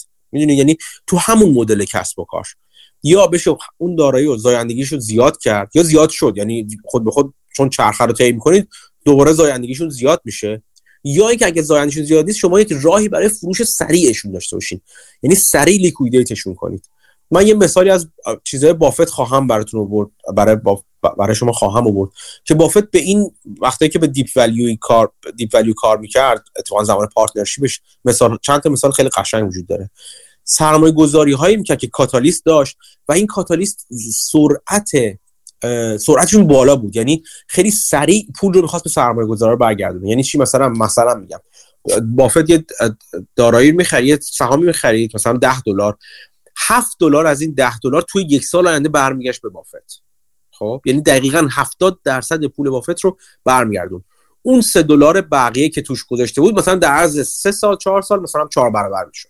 اون آروم آروم رشد می‌کرد می‌رفت بالا. بافت این چیزها رو خیلی دوست داشت. این که اون قسمت های زائد و سری بذاره بره دور مدیریت اینجوری نگاه کنه. من هواشی و زواید رو سری دور می‌کنم میچسبم به اون دارایی که بخش زاینده هستش و اون رو سعی می‌کنم درستش کنم اون رو ترن کنم. اینا این جور این این سناریو اگر بتونی پیدا کنی که, پیدا میشه. اونقدر چیز با اینکه خیلی من مشخصات خاصی دارم براش می‌ذارم اونقدر دور نیستش. زیاد می‌بینید. یکی از دلایلی که من بخش merger acquisition ها رو دنبال می‌کنم spin-off ها رو دنبال می‌کنم اینکه نه فقط صرف اینکه spin-off داره انجام میشه خب برم حالا ببینم اینقدر میارزه نه فلان مجموعا اونقدر میارزید. اینکه بعض وقت می‌بینم مدیریت متمرکز میمونه روی یکی از بخش های خاص. و اون بخش خاص اتفاقا وقتی نگاه می‌کنید undervalue هستش. و مدیریت تو conference call های قبلی از turn اون حرف زده. از این حرف زده که اون می‌خواد چجوری بهبود بده اون بخش رو. خیلی جذاب میشه اینا. و پیدا میشه. سال شما دو تا سه تا اینجوری هم ایده پیدا کنید کافیه براتون.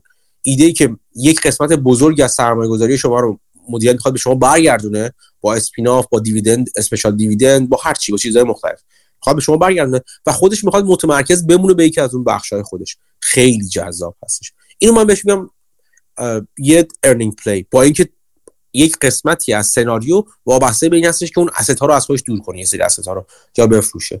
این خیلی مهم هستش. اینجوری نگاه کنید بهش. اگر دارایی در در نظر می‌گیرید که به عنوان دار باهاش بخواید به عنوان asset play نگاه کنید ببینید آیا اون دارایی زاینده هست یا سریع قرار liquidate بشه نه. اگر قرار نیست سریع liquidate بشه خیلی دل بهش نبازین چون ممکنه زمان شما طولانی شما IRR رو به شدت بیاره پایین. دقیقا value trap میشه دیگه. حالا یادم نیست چقدر راجع به value trap ها حرف زده تو این فصل یا نه. ولی خب همین که دیر است تا liquidate بشه میشه value trap هم آره دقیقا. خیلی هم عالی. این فصل خیلی قشنگی بود خیلی خوب هست این کلا پیشنهاد خوبیه کتاب خیلی خوبیه که داریم می‌خونیم با هم میریم جلو. امیدوارم برای دوستان دوستان دیگه هم مفید بوده باشه یا حداقل این انگیزتشون به وجود آورده باشه که برن و شروع کنن کتاب رو بخونن اگر نه به دست نگرفتن کتاب. کتاب ساده ای هستش. بیاید اگر سوال دارید هم بپرسین. منو مسعود اگه سوادم من خودم میگم. سوادم برسه جواب میدم. مسعود که حتما جواب میده. من می‌ذارم گردن مسعود اگه سوادم نرسه. این نظر دارم در مورد همه چی. چی؟ میگم من سوادشو ندارم ولی نظر دارم بهتری استراتژی همینه. منم موافقم. منم می‌خوام با همین استراتژی اجرا کنم اصلا. خیلی هم خوبه کتاب خیلی خوبی است میگم لازم نیست شما می‌تونید بخونید. اگه سوال دارید بیاید سوالاتتون رو بپرسید. به یادگیری خودتون با همدیگه دو همدیگه دور همدیگه ببینیم چی فهمیدیم و به یادگیری همدیگه کمک کنیم. بازم ممنون از اینکه حضور پیدا کردین در این گفتگو. خیلی بر من مفید بود. امیدوارم که برای شما هم مثل من مفید بوده باشه. تا هفته آینده که دوباره دور همدیگه جمع میشیم و با همدیگه گپ بزنیم برید چیزای جدید یاد بگیرید بیاین به ما هم یاد بدین و مواظب خودتون و اطرافیانتون هم باشید خدا نگهدار همگی.